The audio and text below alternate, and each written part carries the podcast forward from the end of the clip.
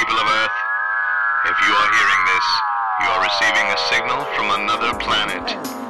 Fanboy Planet. Watch anime chicks with inflatable breasts. You might be a Trekkie. Sit back and watch as the uber geek goes and kicks it up a notch. Turn to the letter F in your dictionary and add this word to your vocabulary.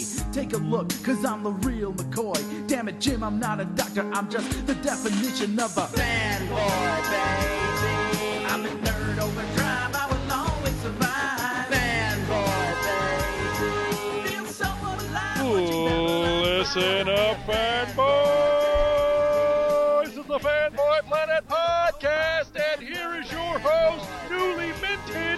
Judge McCaw. Wow. This is true. Uh, yes. Uh, What? Saturday night, What? Nate and I attended the event at Earth 2 Comics, the signing of Judge Dredd, Oh. Mega City 2, and Douglas Wolk, Okay. uh, the art, the writer of, of Judge Dredd, Mega City 2, uh, dubbed me, uh, autographed my book to Judge McCaw, and Nate is now Judge Dizzle. So we both have the first issue of Mega City 2 declaring us, we are the law. So that's awesome. we are the suggestions. Fear us. Fear us.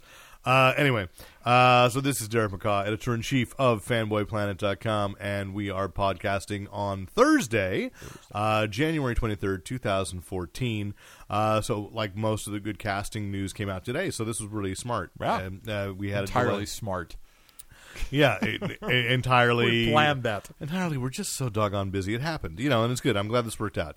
Uh, anyway, we are podcasting from that undisclosed location known as the Brett Cave. Uh, to re- make sure that it remains anonymous, I knocked myself unconscious before driving here, uh, and uh, Rick woke me up, and I was sitting sitting at the kitchen table.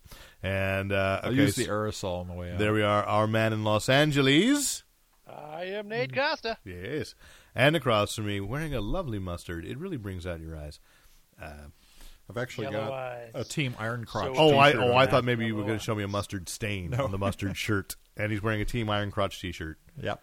Rick Brett Snyder. And I'd like to point out that Nate does his intro entirely without the use of any kind of post processing to the audio. That's all his vocal cords. Employers, this man needs a job.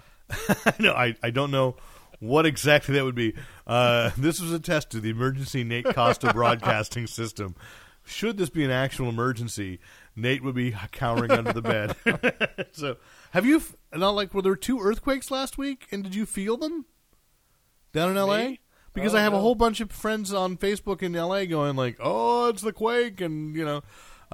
All right, we've got uh, a lot of uh, exciting movie and TV news. I mean, really, uh, you know, we We're joke talking about about the earthquakes. we joke about. I know, but I just wanted to move forward uh, and say uh, that uh, I meant the San Jose soccer team, and we're going to talk sports. No, uh, we are going to talk about movie and TV news, things that are earth shattering indeed, and Ooh, and nice. uh, and some comics news. But first, Nate, we have some mail. Could you give me a little uh, musical uh, cue for that?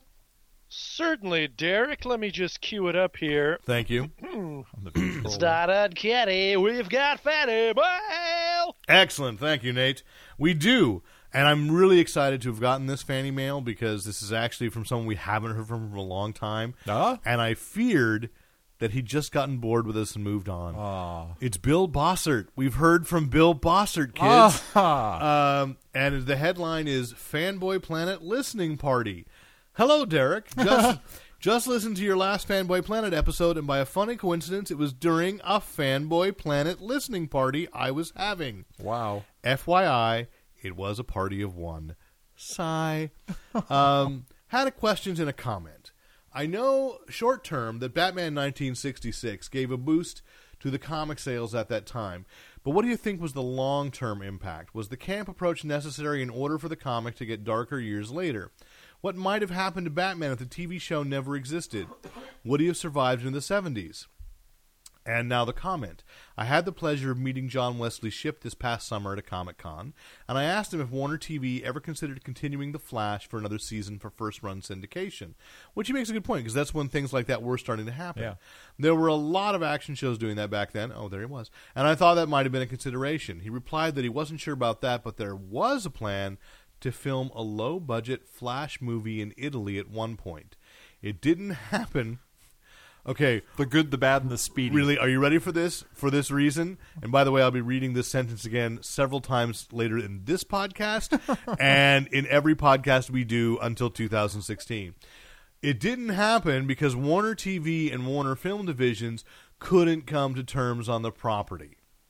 He seemed really upset about that. Nice guy. I hope you get to meet and chat with him someday. He still looks like he could fit into that suit.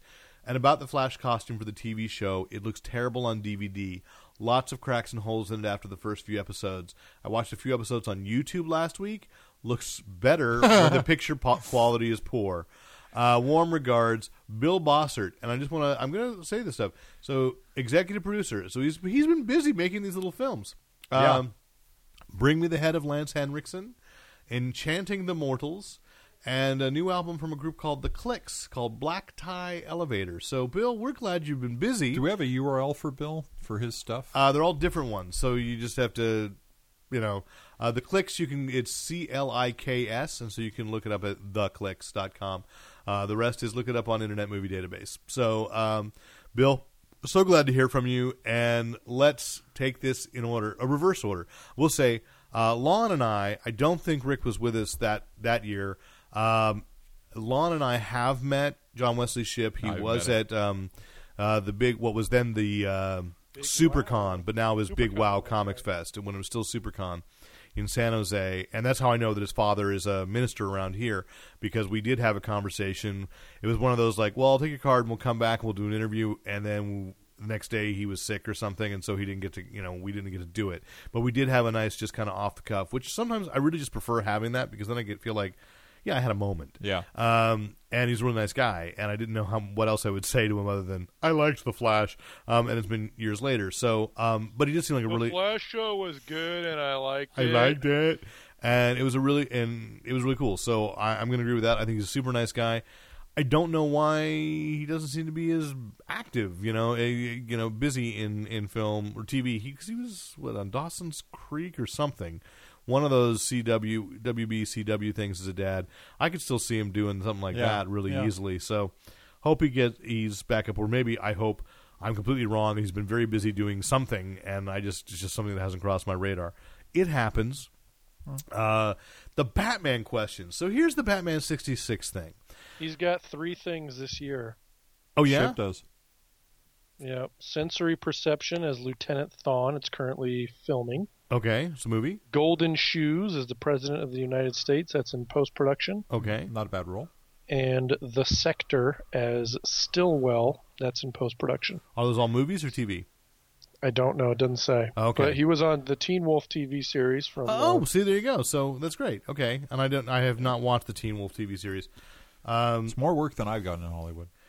that's true, and it's he was Professor Zoom in the Brave and the Bold cartoon. Oh, he did voice work. yeah. He's uh, uh, okay. That's interesting. I haven't seen that episode with Professor Zoom. That's, That's, an ironic casting. Well, uh, I'm certain on purpose. So uh, that's really cool, and he has many more IMDb credits than I do. So, but I have two. Um, so anyway, um, and we'll we'll just hope for more. Um, back to the Batman sixty six thing. So recently, and I put this up on last week's podcast shopping page. Uh, DC released a book called the Bat- Batman sixty six: The TV Stories. That was a collection of the actual comic book stories of the time that uh, Stanley Ralph Ross uh, and Lamont, uh, not Lamont Dozier, um, can't remember the name of the other producer of uh, of Batman. Uh, but anyway, Stanley Ralph Ross um, basically lifted and plopped whole hog into the show. Uh, you know, stole because a lot of people see when you talk about the camp element, a lot of people don't realize that actually the the pilot was a complete, just a perfect line for line adaptation of an actual Riddler story and or it might have been actually a Joker story that they put the Riddler in instead. So other than that, so the thing is, Batman at that time he um, was kind of silly anyway. So you can't say that like the camp approach was unnecessary. They had no choice. Although They they amped it up a little they, bit for the I television. think, but I think, I think they amped it up for, and it certainly got bigger once it got popular. yeah, Um, but uh, you know, one of the things too that, that that spawned it, which I which I had not realized, was that er, like in 1964, somebody had gotten the bright idea of taking the serial and editing it down into like a three hour uh, presentation, and that had been going been touring when those days we did road shows with Yeah. With uh, with movies. Um, that had been touring, and it was the popularity of that edited down road show of the serial, which where- were done entirely straight. I mean, but they're stupid as hell. Yeah. and um, and the Just like any of those and the serials. college kids were going, and they were laughing, and they were getting drunk, and they were having a great time, and so Fox noticed that. Uh, the studio Fox, and then you know said, "What do we, you know, could we possibly tune it?" It was between that and um, there's another show. Uh, there was another property they were be- before even Green Hornet that they were looking at, and they chose Batman at the last at the last minute. So um, I always assumed that it also had to do with the fact that part of their gimmick was bringing in the big stars to play the villains. not originally though.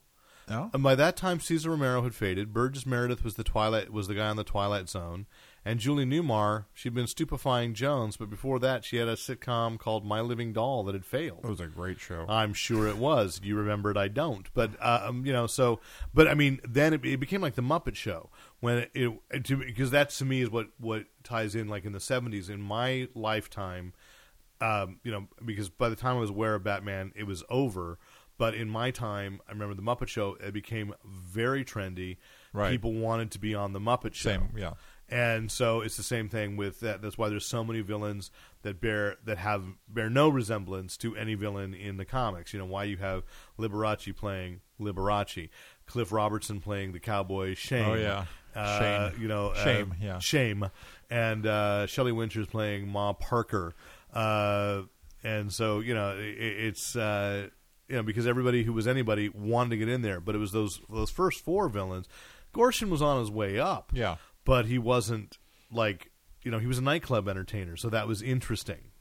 And still, I'll maintain, left us way too soon, underrated after that show, and and probably the only actor on that show taking it seriously. I don't know. When I was watching it as a kid in the first run, and my parents were watching it too, my dad would be talking about who that actor was and what they had been in, and you know, he knew all the. He Well, I'm sure he did, but I'm saying when it originally when it originally launched, when you had Cesar Romero, he Yeah. had been the Cisco kid, and he'd been in a few things, but he was just a couple of years away from, you know, being the second heavy in the computer wore tennis shoes. Hmm. So you know, it, these were guys. They they were actors considered Sure. sort of over the hill, Right. And then that show gave them new life, you know. So in their career, because definitely Burgess Meredith and and Cesar Romero had something. Burgess Meredith big again, you know. Yeah. Um, and somebody I was talking to was reminding me of the TV movie they did uh, based on Adam West's memoirs, the Back to the Batcave, which I would love if that was included on the Blu-ray disc. Uh-huh. That would be amazing because uh, Gorshin and Newmar came back for that playing villains, uh, angry that ba- that Adam West had taken all their gl- all their thunder, and it was like blurring the line between what was real and what had been show. But the big point they made there was like the guy playing Burgess Meredith was like they had a little scene about how this really just launched him back because the Penguin became so iconic, and the Joker became iconic. That's uh, very true. Um, so anyway, um, so that's what I don't know if it would have been necessary. The the thing a lot of people claim, and who knows, is Batman wasn't selling very well in the early '60s. That's the claim they had.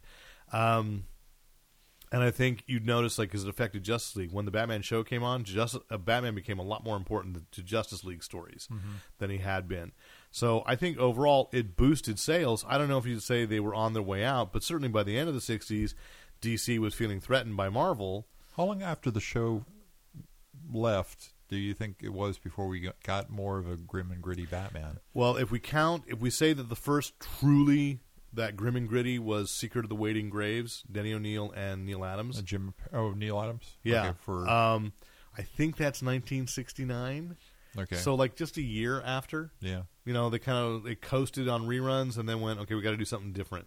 But they had already put the circle around him. You know, the new look. Carmine Infantino had done new look Batman in like 1966. Right. I think actually just right before the show started, and uh, so circle around the bat symbol. Yes, the yellow yeah. symbol, the yellow shield.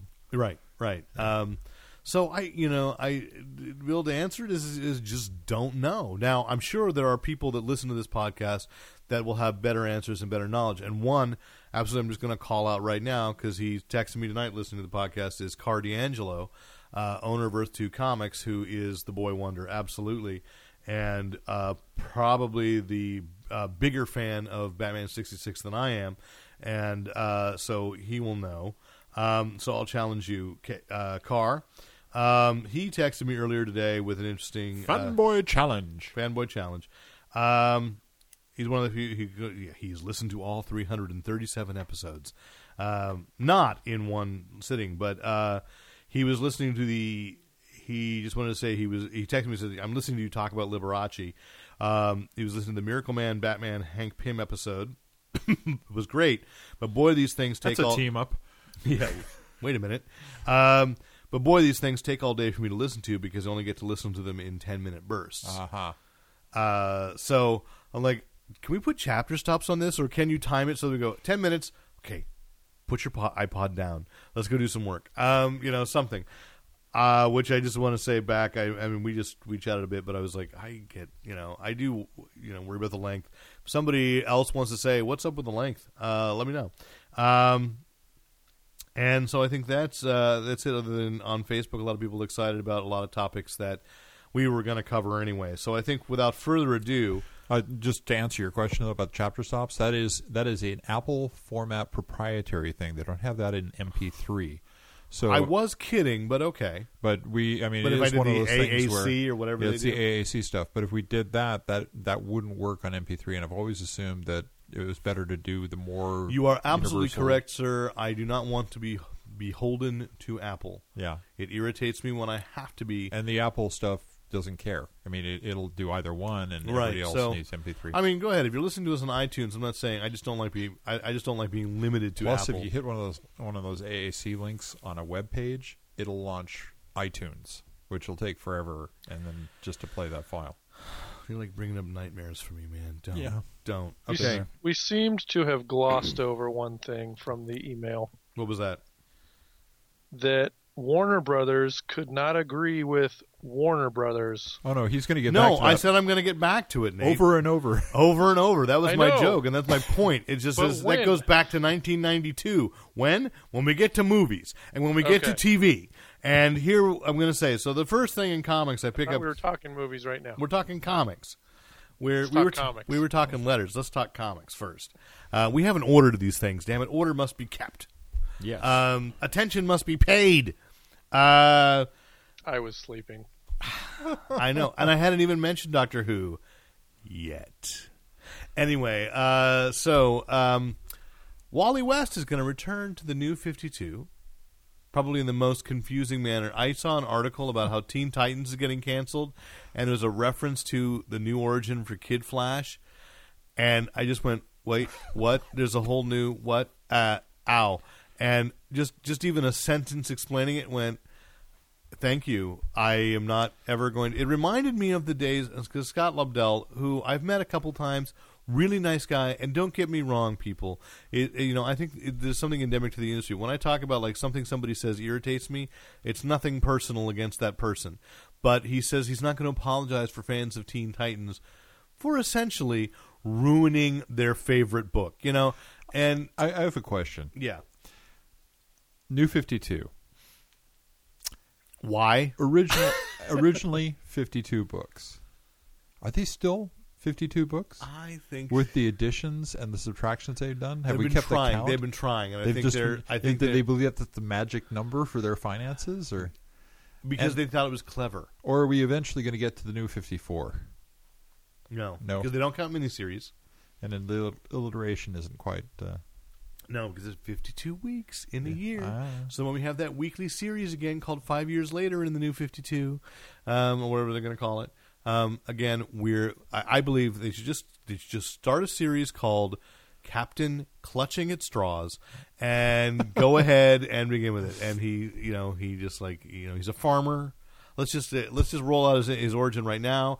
He's from America's heartland. I predict they're going to have a book that's going to cost two dollars. It's going to be entirely blank pages, and if you buy it, they will promise not to do one of those every day, every weekly, every every week new issue books for four dollars. Oh, okay. I'm So it's like it's like that. it's like it's like extortion, you know. Well, speaking of extortion, they are talking. Marvel is like saying, you know, what about the four ninety nine price point? That apparently that two ninety nine price point. I, and I swear to God, this came out of a Marvel press con, uh, Marvel interview in like a Business Week or something. Um, you know that two ninety nine price point. That's denying comic book stores a lot of a lot of income they could be having. Wow. Like I'm really feeling like some executive from Marvel is like, it's not about our Us. profits. No. It's about Anna 'Cause and we're gonna Neil write- we're gonna write the and pro- all these people. We're going to raise the price and pass every cent of that raise. That extra dollar goes to the dealers. Right, exactly. And by the dealers, I mean our dealers out on Seventh Street, Right. uh, in in the alleyway. Um, so anyway, Wally West is returning to the new Fifty Two. I don't know how. I saw a glimpse of a uniform, and the question is, and it doesn't really bother me. I think it's one of the few things. If you're going to just completely throw everything up in the air, I am now completely a big fan of make it multicultural because if these characters were starting now, um, they would be. Uh, it is. This is a crossover with television. They have. I'm going to give a quick leap forward for the Flash pilot. They have cast Jesse L. Martin, who was from Rent and was on Law and Order. Uh, uh, is going to play Detective West, who is like a father figure to Barry Allen. So, if you know Jesse L. Martin, he is black. So then the speculation now is are you are they going to introduce into the comics a Wally West who is black so that there can be a, a young black actor play Wally West on television? Which I think is great if you're going to give him powers. If you're just going to Pete Ross him, Yeah. like on Smallville, and that's the specific reference where they made Pete Ross black, and then they didn't know what the heck to do with the character, Right. and they're they're And then they had him move fle- away. Yeah, his futile and fleeting attempt at multi uh, diversity in Smallville just went. So you know they had to move away because he he left the show. He was tired of like he had no purpose because they'd created Chloe and they had a cute blonde or the chubby little black guy, and they went with the cute blonde instead of you know the taller Gary Coleman. Surprise. So yeah, it was just yeah. And I still agree with that. Uh, she's a cute blonde, Allison Mack. Mm-hmm. I love you. Anyway, um, so uh, that's that, uh, and we'll see. But I I stopped reading Flash because again it was the kind of thing of like, well, it's just like reading Ultimate X Men. You're messing with the characters as I know them for no other reason than to be messing with the characters. Yeah.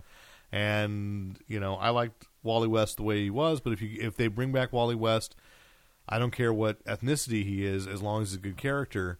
My fear is it won't be. So you know, I, I don't know. Uh, another character coming back because we've all been demanding it, and I suspected this was happening because of uh, a book I picked up over Christmas called Legendary uh, from Dynamite Entertainment, which was a steampunk version of a variety of different uh, characters they own: Green Hornet and uh, Zorro and Vampirella, and uh, can't remember who else. But one of the things in the indicia that we hadn't appeared What's yet. that? Is that the one that's in the back of Yeah, Dog yeah, it is. It's it's a dynamite book. Okay, Is is uh, yes. Okay. Is Jack Kirby's Captain Victory and the Galaxy Rangers Wow. is really? coming back to Dynamite. Who's drawing it? uh well not Jack Kirby. Probably not. Probably not. Uh I'll, what I do know is it's being written by Joe Casey, who has written the Image comic. That's kind of the, the Kirby tribute called Godland. I liked Godland. Yeah, so I think uh, that's uh, it's a good choice.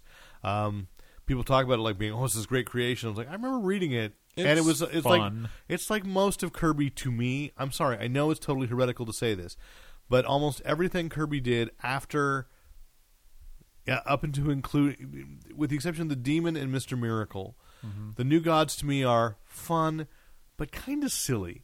And um, so I don't hold the fourth world in quite the same esteem that a lot of other people do.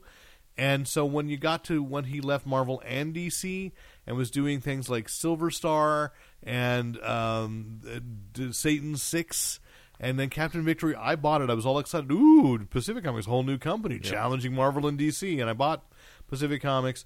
And the thing I will always remember about Captain Victory is that every member of the Gal- of the Galactic Rangers, or the Galaxy Rangers, would wear in their belt buckle a tiny little fetal form of life to symbolize that how much they they revered life, all life, and respected it. And then in the very first issue, Captain Victory was blown up to bits and just transferred his consciousness into a clone body ready to go. So basically, they wear little sacrificial fetuses on their like. It was one of those things where Kirby would come up with these really cool concepts and not think through the consequences right, right. of them. And then somebody went, "Oh, here's what Jack was thinking at the time." you know, and then you kind of go like, "Wait a minute, he just blew up, and this poor helpless life form is being carried to go. We revere. Wait, no, we revere life. Yeah. You know, so um, it was like a Monty Python sketch. Um, you know, so It uh, reminds me of that that zombie film that you uh, you put up with the uh, the father and the baby on his back. oh, that was a great That film, a great though. film. That was that was a beautiful Yeah. little film. Uh, Cargo is what Yeah. is what it's called. Beautiful, beautiful. Um, and and I you know I'll get back to a little TV because I watched a couple of new things we should be recommending, and I forgot to put them on the list, but I'll, I'll just say I caught up with a couple things, or at least discovered a couple of things I want to just mention that Yep. Pens would like. Um, the other big news piece, and, and it's not really a surprise to me because I, I thought I'd read it before, but again, the press reports it this week as news, is that in our constant hunger for new Doctor Who news, in uh, this is where, where Nate goes, uh, new Doctor Who news before August, uh, aside from an action figure of of the new guy in the old suit.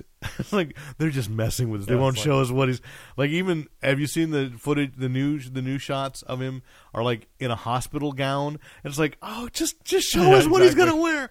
Um, He's wearing the hospital gown. That's yeah, a, yeah. But at least it's but, a daring move. but at least it's it's Strax and Lady Vastra and Jenny, and so I'm very excited Yeah. for that. But that's Yeah. TV. But back to comics. Titan Books has gotten the license to do Doctor Who comics. So no Ah. word on the creators. I don't think that's a big surprise because they're they're a transatlantic company. They're both on in the UK and the US. so IDW has been doing it recently. IDW lost the license, So the license and so gone the so the holiday special they released after. So they finished with uh, Prisoners of Time. Yeah. they released that fantastic uh, fifty dollar hardcover of it, which I I right know I want to you know eventually save back up and pick it up. Um, and then they did this this one shot where uh, the doctor uh, got transferred to our Earth and helped a girl, uh, a tween girl who was being bullied, named Allie. Uh, so I was very moved that it was like you know not that my daughter was ever bullied as far as I know. Um, but it was still like, oh, it was a nice because you know my kids and I have really been bonding over it. So it was a nice comic. It was like you know well done, and I sent a note to Chris Ryall and said you know at IDW said thanks. You know this is my daughter's name. It's really cool. Um, but that was their farewell, and I thought they'd done a fine job. So I don't know. I don't think there was an issue of anything other than No. they licensed it for a certain amount of time, and the BBC went, well, let's keep it British. Uh, you know, in exchange, IDW got Judge Dredd. You know, so 2009 AD is reprinting every is, is letting IDW t- do an American take on a lot of their properties. So, in addition to Judge Dredd, which uh, Nate and I, you know, were at a signing and said we got Mega City Two, uh, and they're doing a regular Judge Dredd book, and they're going to revive Rogue Trooper and Oh. do an American version of that. Cool. So, you know, they're, they're all fine there. But anyway, that's Doctor Who. Uh, you mentioned today a planetary omnibus, which would be the if ever there's a book you need to just sit. The only other one I'd say is The Invisibles, where you should sit and read in one sitting, just once, just Best- once. best of luck with say that. you did that, yeah. say you did it, and then five days later, when you went, huh? Maybe I should just watch Twin Peaks again. Uh, you know, because I thought I was going to do that in one sitting, and that didn't happen. Yeah. So go ahead. No, the omnibus. Uh, it just came out this week in local stores. Yeah. and it follows the um, absolute edition. There was a two do- two. What do you mean it follows it? that was the last time this has been printed Uh huh. as an absolute edition. And don't you have the absolute edition I of do. But the difference between the two, aside from size of the book and paper and cost? and cost, Okay. is that the omnibus edition contains the ancillary sor- stories, the the ones that broke out into alternate worlds that are not in the absolute. The Absolute doesn't have JLA Planetary. No, it does doesn't not. have Batman Planetary. it does not. Those two it does not have. Oh, jeez. Well, then I'm glad I never bought the Absolute, That's- and will not have to buy the Omnibus because I think I have all of Planetary, Yeah. but I want it. I want it in one collection, and omnibuses still scare me. I haven't actually broken down and gotten one. It's one, a good hefty bit. Uh, and that's the problem. Again, I'm going to have a, a home with a pedestal where I can There read. go. Where I can You'll just read. stand and read aloud to the room. I will. For those who do not know what we're talking about, And Carr D'Angelo and I've been talking about doing uh, doing a project involving um, commentary on Planetary, and I'm Really? hoping Wow. it'd be really fun. I, Yeah. or rather, I horned in on one he was planning to do with somebody else, and I said we'll host it. We'll see. Um, uh, we talked, and then There's a lot the- to talk about in that book. Yeah, exactly. And and Carr absolutely is just a magnificent planetary fiend. Um, but if you don't know what that book is, it's uh, by Warren Ellis, and uh, uh, it's the writer, and John Cassaday is the artist. Magnificent artist. Oh, magnificent, magnificent. Well, and people know who Cassaday is now. I think his Yeah. name is really. But this is really the book that I think kind of broke it. Yeah. Broke it, broke his name into the public consciousness, and it is basically Warren Ellis's. I mean, it's a great adventure. It's a great mystery, but it's a tour through pop culture, and uh, you know, and not just Western pop culture, world culture, um, the fiction, An emphasis on the adventure fiction. the adventure fiction. It's it's a it's a, it's a a Wold Newtonist Yes. kind of take. Again, we all owe. Uh, this is. I hope this doesn't put Nate to sleep because. I, but you, you said that it's being reprinted. We all owe Philip Jose Farmer, uh, you know, a, a great debt for like tying all this together in the '60s. And then a bunch of authors have done riffs. Alan Moore's League of Extraordinary Gentlemen's a riff. I'm gonna say like there was Top Shelf just announced ano- another volume of League of Extraordinary Gentlemen, and I have to say, I went, oh, I've been buying them, and I've been enjoying them less and less. yeah. But I read Planetary, and I started rereading the first I've the first trade paperback. It's just as fresh as and it when was. it is, it's it's it's great. It sets up a fantastic mystery. You've got you've got great protagonists, and, And then you get to have everybody. as a, from the from the point of view of storytelling, the pacing of the individual stories is groundbreaking. It's unique. It, there's often stories where they go into a situation post whatever was happening and just kind of define what happened in this environment and figure it out, and Yeah. that's the end of the story. And it's still it's Or beautiful. so you think. Well, that's the end of that issue, Right, That you know, that part right, of the story, right. And it all ties back in the end. It's just an amazing It's effort. yeah. So I I I absolutely recommend recommend it. I hope I can find one and a copy of it. I'm sure they'll you know pop up on Amazon. Also wor- worth noting that it was it was years delayed in finishing, which is why getting it in an omnibus would be fantastic. To be able to yeah, sit down sit and down and read it all. And you know the other thing is it would have been interesting in the Batman planetary crossover. You know they encounter Bruce Wayne and there's a, like a dimensional shift in the bleed that causes ver- they meet various versions Yes. of Batman, including and It's just wonderful. infamously.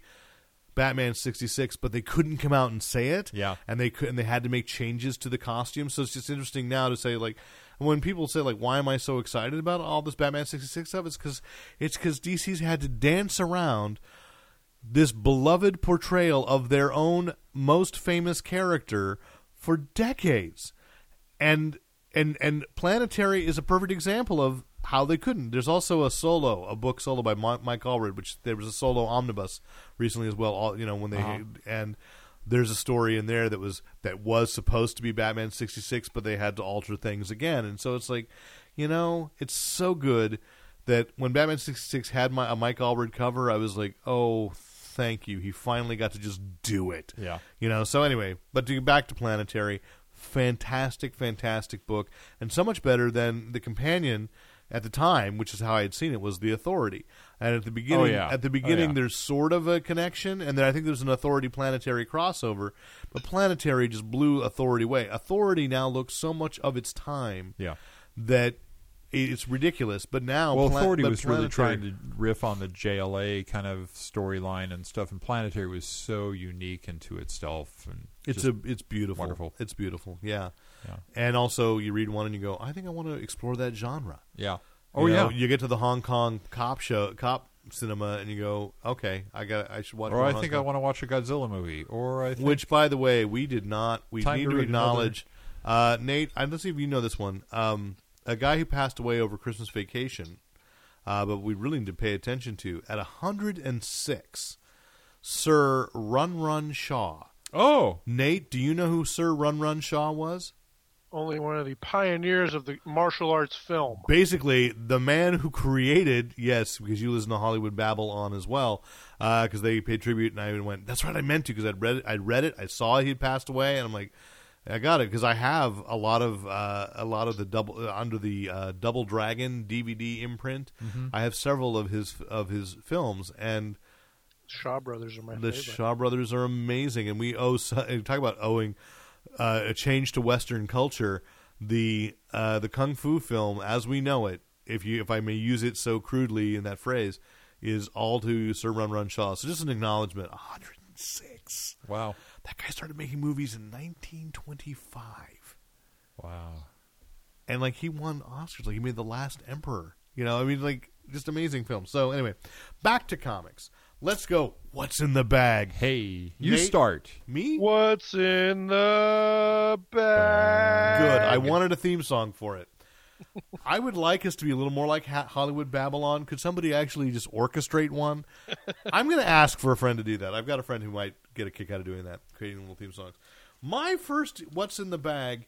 Um, Rick missed it entirely. It did. I got a review up today, and it is a challenge on Facebook. Says because Nate thinks I'm scared.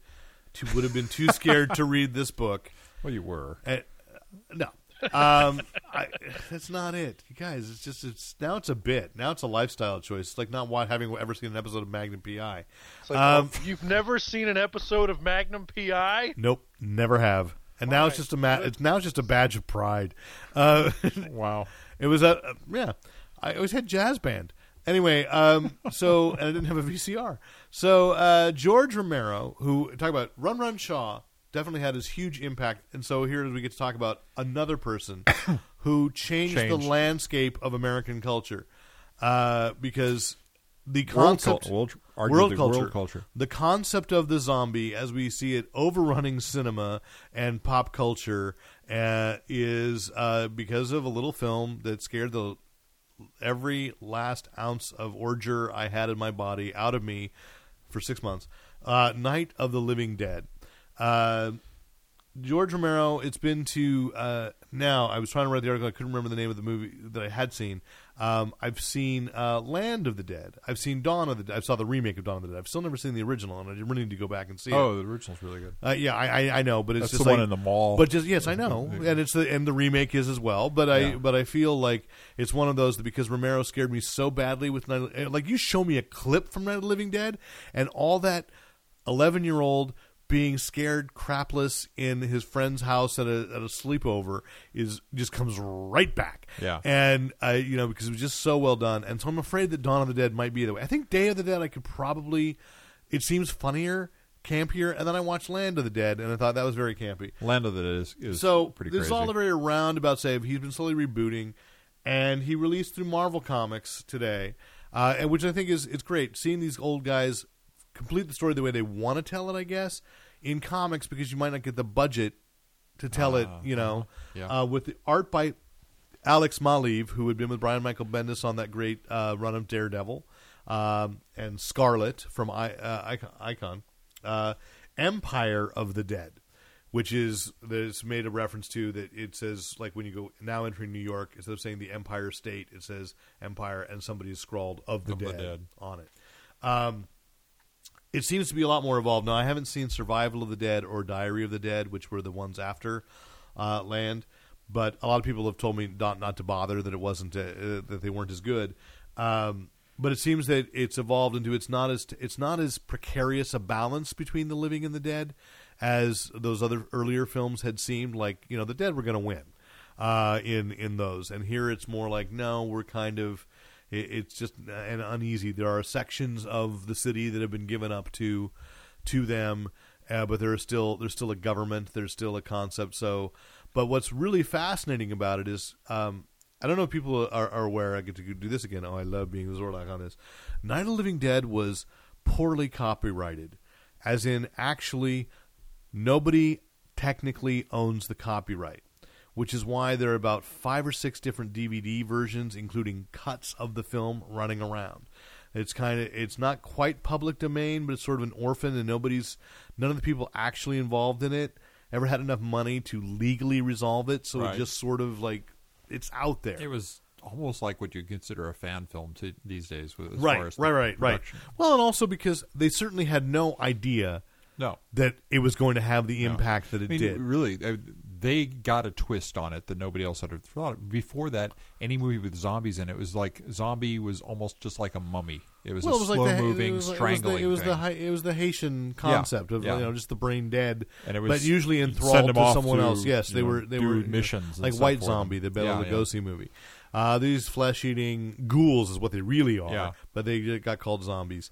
Um, anyway, so this Empire of the Dead, not only is it a direct descendant of the original Night of the Living Dead, he rewrites or recasts some of the scenes uh, in Night of the Living Dead, and so there's the protagonist, as I can tell, is a is a woman named Penny, and Penny is the younger sister of Barbara from the first film. right. Barbara survived in George Romero's writing of this. Oh. But Barbara is the character that I remember dying the most because of her brother saying they're coming to get you, Barbara, and the brother is the victim, the first victim, and so it's the scariest scene in that whole thing when her brother comes back for her and blah blah. So he's rewritten that and the, and and that that it doesn't invalidate what you saw, but says you didn't see everything Uh huh. that leads to the concept as he's been evolving is that there's some the dead aren't quite as brain dead as people think. So uh, he's also combining. I think I still I haven't seen all of it. I've only seen bits and pieces of Martin, uh, the movie he made about the boy who thinks he's a vampire.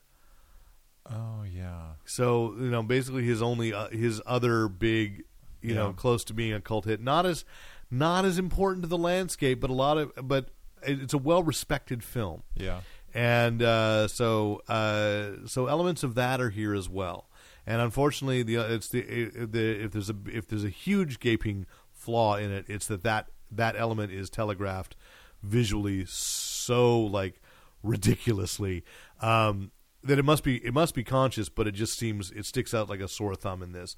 Otherwise, really well drawn by Alex Maleev. It's disturbing because he. I don't like. He's not like photorealistic, but I feel almost like it's like a Photoshop effect over people. And yeah, you can see on the cover there's the spoiler of, of that of that element. So I'm not really giving a spoiler away because you can see it on the cover.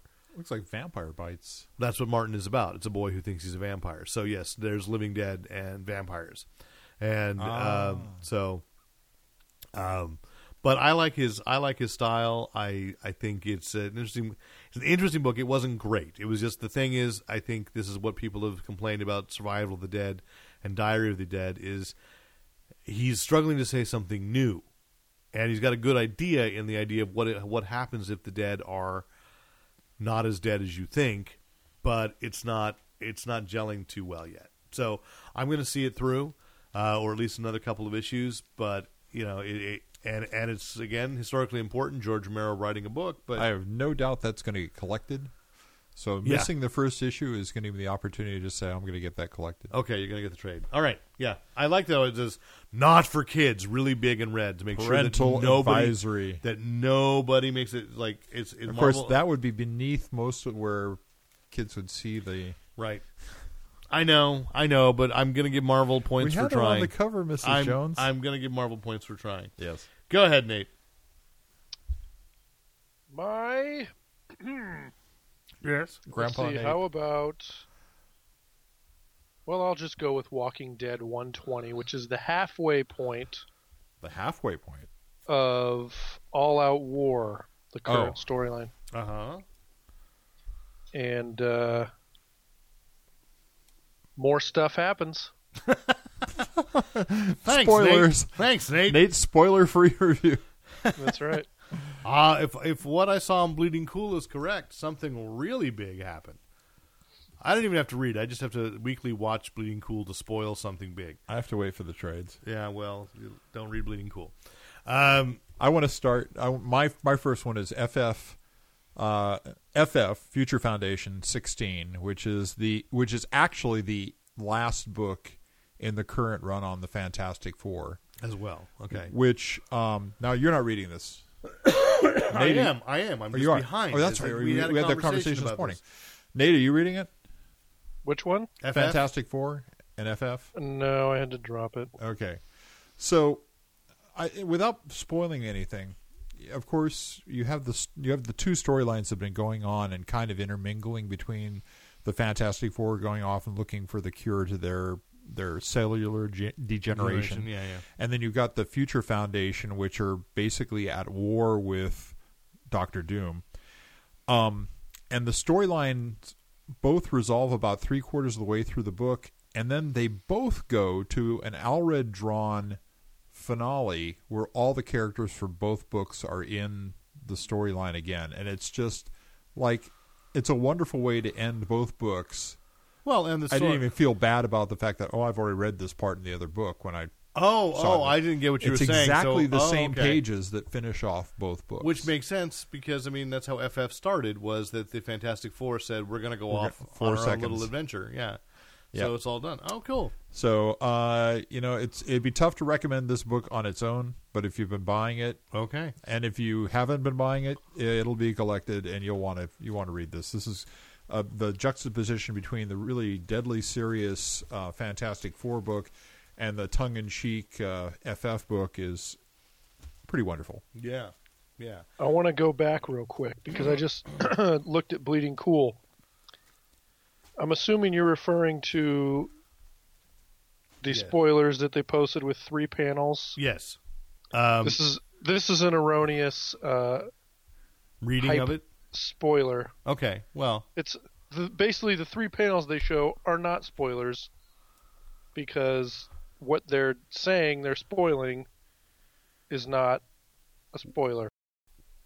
you know, uh, it's uh, they're doing their job, which is to bait clicks. You know, I mean that's it. So if somebody picks that up and goes, "What? This happened?"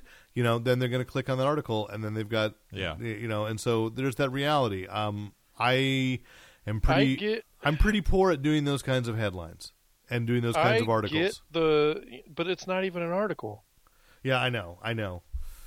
I mean, even their confirmation today of Deathlok was just like they ran the tweets. I go, oh, and and that's where that's where I get frustrated. Is like, how about you point out that two weeks ago, Yeah. You know, if you knew who Deathlok was, this is what happened. Oh, I jumped ahead to TV, but you know, I mean, that's the way they did it. It's just like it's like a ooh, this is all news, and then people get hyped up. So again, hey guys, if you listen to this podcast, click on the articles too, because the traffic is how I get to you know uh, convince Sell ads. to sell ads, basically. Um, so I I think this book is old because I noticed the, uh, the next one on your pile, Rick, uh, is one I had was going to be mine. Um, This one? Uh, no, was that no? You had This one. that one, yeah. Um, so I'm not going to use that one. I'm going to go a little Okay. deeper. That I picked this up at Earth Two, and it's it's actually I think it's at least a month old, but it was worth pointing out. Um, and Nate was with me when I picked this up. It's called The Illegitimates, and it's from IDW, and it's by Taran Killam of Saturday Night Live. That's quite a provoc- provocative cover. It is. So here's the plot, uh, and it is written by Taran Killam and Marc Andreyko, with uh, art by let me see, um, by Kevin pencils by Kevin Sharpe and inks by ooh hey a female creator Diana Greenhalgh. And what the plot of this is in the story is called Who's Your Daddy, and it's basically about like a James Bond kind of character. I think you'd really dig this book Yeah. and it shows like at the various points in the um it is kind of funny uh, the various points in the james bond film history um he's like with whatever woman and so Right. forth. And so you know that it's gone off into some kind of sexual Right. tryst There's a towel to get strapped. and then it that's goes to the modern 2013 and finally finally um, and actually i realize it's probably a bit out of skyfall where like he's wrestling on a train and then the train tunnel comes and wipes his head off in a very gross thing. So like the the the british government's like what do we do? What do we do? And they go don't worry. We've been We've been planning for this day. We've been collecting his bastard children. and so it's a setup for a plot of what if all of James Bond's children had to step into his shoes Oh. in case he's gone. that could be interesting. And so and they don't even they don't ever really give a very clear look at him. It's like uh at the Bond. at the Bond character, like here, this is probably the clearest look you have, and he's got a Yeah, martini it's a glass blocking his eye. And I think that I think that's on purpose. This is a little joke. Uh, they call him Jack Steele, um, and uh, So you know, but here it is. Like uh, the, the next month, issue two, kids don't mess up the house while dad's gone. So there's sort of this implication that maybe it'll all be fake. But you've Does got, it jump back and forth between times and I know. or- Well, it just flashes back and shows who all the kids are. I mean, because you've got it starts in this is like the Cold War, the fifties, and so he's got a woman like Vesper Lynd. Then there's one that's kind of a live and let die, Uh-huh. um, and then uh, there's Kissy Suzuki, uh, or whichever the who the, was Kissy Suzuki the villain, You Only Live- the evil no, one. She was. Uh, who was the evil one? Twice. Uh, Uh, it was in You Only Live Twice. There were two. yeah. There's a there's always a there was a Japanese femme fatale. so she's there. Um, this one Pacific Ocean 1985. So it's really kind of Spy Who Loved Me, even though it's a Uh-huh. little late. You know. So I said they're just kind of analogs, and it's funny. Uh, and then there's a brief uh, replacement for Moneypenny. Uh, who is actually referred to as Miss Heather Pence? Uh, and so, um, really kind of a it's, art looks good. it's it, it's good art. Yeah. It's it was a good read. It's disgusting a beheading, uh, but uh, but a fun, fun, uh, fun book and a fun concept. And I picked it up because I saw it at Earth Two. So I'd kill him, and I went, "Is that Taran Killam, who's like my favorite on Saturday Night Live?" And I just wanted to give it a shot, and I'm I'm kind of glad I did. Though the cover is there, he is James Bond drinking with all his pregnant. Um, I, I, I. I, the cover put me off. I have to say, the cover put me off. well, that's what it's called, the illegitimates, and it's a I know, Jerry, it's a I- I Jerry. Ordway cover. It's Jerry Ordway. I didn't. I didn't really give. I glanced. I know, I it, know. you So you, so someone like you might have been put off, I- but I think you would enjoy I'm a this big book. Bond fan, and So- I would I would have totally liked that story, given it the way you vocalized it, rather than the way Yeah. they So, so I would say go check it out. And if, you, Okay. if you wait, if you wait till trade, wait till trade. But either way, you're going to want to read the Illegitimates. Okay. So they've even got the guns. You know. Yes. So all right. Anyway, next Nate. Next is Indestructible Hulk. 18 point inhumanity or whatever. they All call right, it. Oh, dot, dot oh, the INH. inhumanity. That's so weird. Yeah. Go ahead. Uh, continuing the story of Banner came up with a plan to stop the inhumanity bomb or whatever it was that happened. Yeah. And uh, Well, the bomb went off. He's trying Right. to stop the effect. so in 17, Iron Man, Beast, and Hank Pym come to find out what he's working on. And they're like, oh, you worked on another bomb. So automatically they steal it from him because why would Banner build a bomb? Hmm. And so then uh, the bomb ends up going off and it kind of works and kind of doesn't work. It, it's supposed to freeze radiation effects. I don't. It was like a weird time travel bomb that uh, he figured out during his trip Yeah. in previous issues back and forth in time when he was Agent of Time. So anyway, uh, he fights with everybody. Shockingly enough, because Yeah. he's the Hulk. Uh, of course. of course. Okay. Cool. Next, Rick. So the next one I have, and I'm trying to find. Ah, yeah, there it is. I'm, the next one I have is the All New Invaders number one. Yes. which is uh, remarkably enough uh, Winter Soldier, Captain America, Namor, and uh, Jim Hammond, the human, the, hu- human, the Torch. original Human Torch. Um, Um, yes, which I have reviewed on Which the site.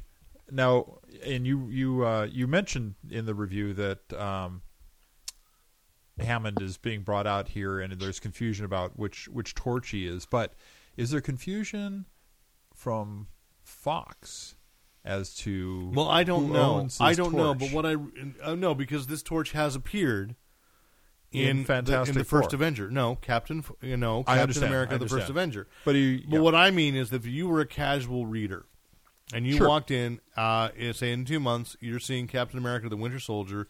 You walk in and you go, "Oh, there's the Human Torch," Right. And you think it's Johnny Storm because you've also watched. so they could use in the in the Marvel world of cinema. I don't think they can call him the Human Torch, Okay. but I think they can call him like the android. They can call him Jim, Jim Hammond. Hammond. They, why does he have to have a superhero name at all? Yeah. Or maybe they'll call him Toro. Hmm. Interesting. You know, I don't know. Yeah. So, um, Maybe they'll call him Jim. But yeah, but the, uh, the the the book is pretty sweet. The funny thing about it is, if I love the art. I love Steve Pugh's art. if you read the Marvel Now Point One, Yes, I did, number two one weeks ago, so there's actually a number of pages that introduce a lot of the backstory that isn't re- reprinted in this book. Right. and so it's one of those ones where you really should read these Point One releases of uh, from the Marvel Now. and I stuff. resent that because the purpose of Marvel Now is, so that the casual reader can go in and jump in. Indeed. So- I, I, I agree, and especially since this one this one was one the one they charged for, right? Yeah, it was That was six four- bucks. Yeah, it was six bucks for that. Right. I enjoyed it. Right. Don't get me wrong, but they're all characters I know, and that's my point. That's why I couldn't give it a full five stars. I love James Robinson's characterization. Yep. You totally get what's up with Jim Hammond. I, I have no idea what he's feeling guilty about, what event they're referring to. And this whole thing about the uh, what is his name? Well, because that, but that's that's a mystery. Yeah. Yeah. Why is this? Why is uh, Major Liberty in here instead of Cap? Right. And that's that does smack of Jim Robinson having some fun with. Uh, Well, and I also, but it also, but it reminded me of the What If. That uh, the fourth issue of What If, the first series, yeah. is what if the invaders had not disbanded after World War II? And they actually then went back and retconned and said that that is the one issue of What If that wasn't a What If at all. That it actually fit in continuity. And because because they because they had previously everyone had just assumed that when Cap uh, blew Died, up yeah. when they thought he died, um, that the invaders had disbanded, and instead, Roy Thomas was writing was again retroactive continuity, trying to figure out why was there, and it's from that issue that you get, um, uh, I, I think, uh, that you lead into why there was a Cap in the fifties and why Cap's solo Right, book went right, right. until 1949 and then went away for a couple of years and then came back. in And the they brought 50s. that out in the Captain America series at the same time. Right. So um, it was Turned him into a there's a villain. character called Spirit of seventy six. Well, yeah, that's where Nomad comes from. Right. Uh, Jack Jack Ru- Ryder, I think was Nomad. Um, so um, the uh, Spirit of seventy six, and then there's another one called Sentinel of Liberty, who took or the Patriot, uh, who took over. And so there there has been this where there was a sense of that there were other people filling in for Cap when he had disappeared Right. and um, so I think that was a reference back to it. I, but I think more importantly, and this is I can't read a single event in Marvel without thinking of how it's going to tie into their movie and TV plans.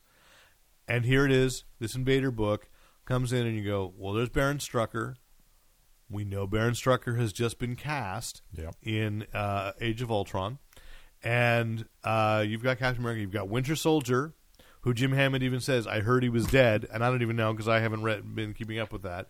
Um, but there's the Winter Soldier again, so they're re- you know they're ready for that tie-in. And I asked Carr, um, who owns Namor, and we're not. Sh- and he says uh, Universal had him, Okay. but he thinks that expired.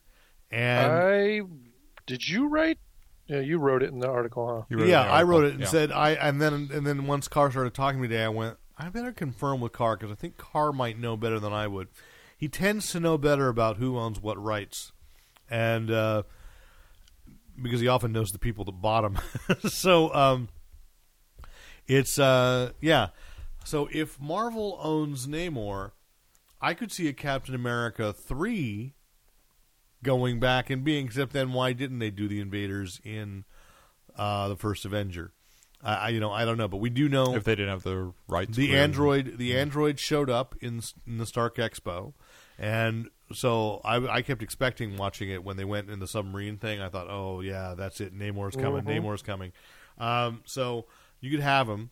That'd be a nice, really kick-ass, a nice little one-off to have the invaders, and then. Um, you But anyway- it'd be interesting. But anyway, go ahead. This book, the invaders, the the the, All new invaders. the original invaders were were the Allies invading Europe. Right. This invaders is In World War II, by the way, they were officially called the All Winners Squad. the All Winners Squad. yes. The invaders in this book are the Kree Invading us. invading us, and they're looking for the prior All Winter Squad, who have some uh, MacGuffin that they want to get a hold of. No spoilers. Not to be confused with the Invaders, the Quinn Martin television series Yes. of the '60s. and they can all wiggle that little finger just fine. I love that. I had that big little book. I read over. I read that thing and the and the and the Whitman novel of the Invaders. Like, had to read, read each of them at least ten times. Long before I ever saw the show. I don't think I ever saw the show until I was only until about five years ago when they released it on DVD. See, I would I would go around as a kid. Oh, but I knew. not bend my finger so that maybe somebody would call me out as being an Oh no, I would do that too. Yeah.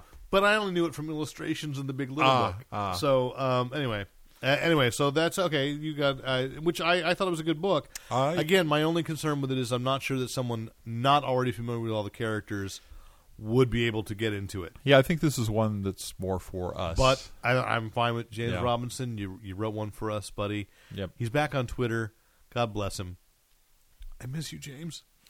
I want to hang out again. Okay, go ahead. Uh, yes. All right. Tell me. Oh, it's me. Oh, yes, okay. I'm going to steal your thunder then, uh, because we wanted to talk about this one together. I know, um, which is okay. Doc Savage, the Man of Bronze, number two. All right, you know, last month, I I I, I ranted about the portrayal of the Amazing Five.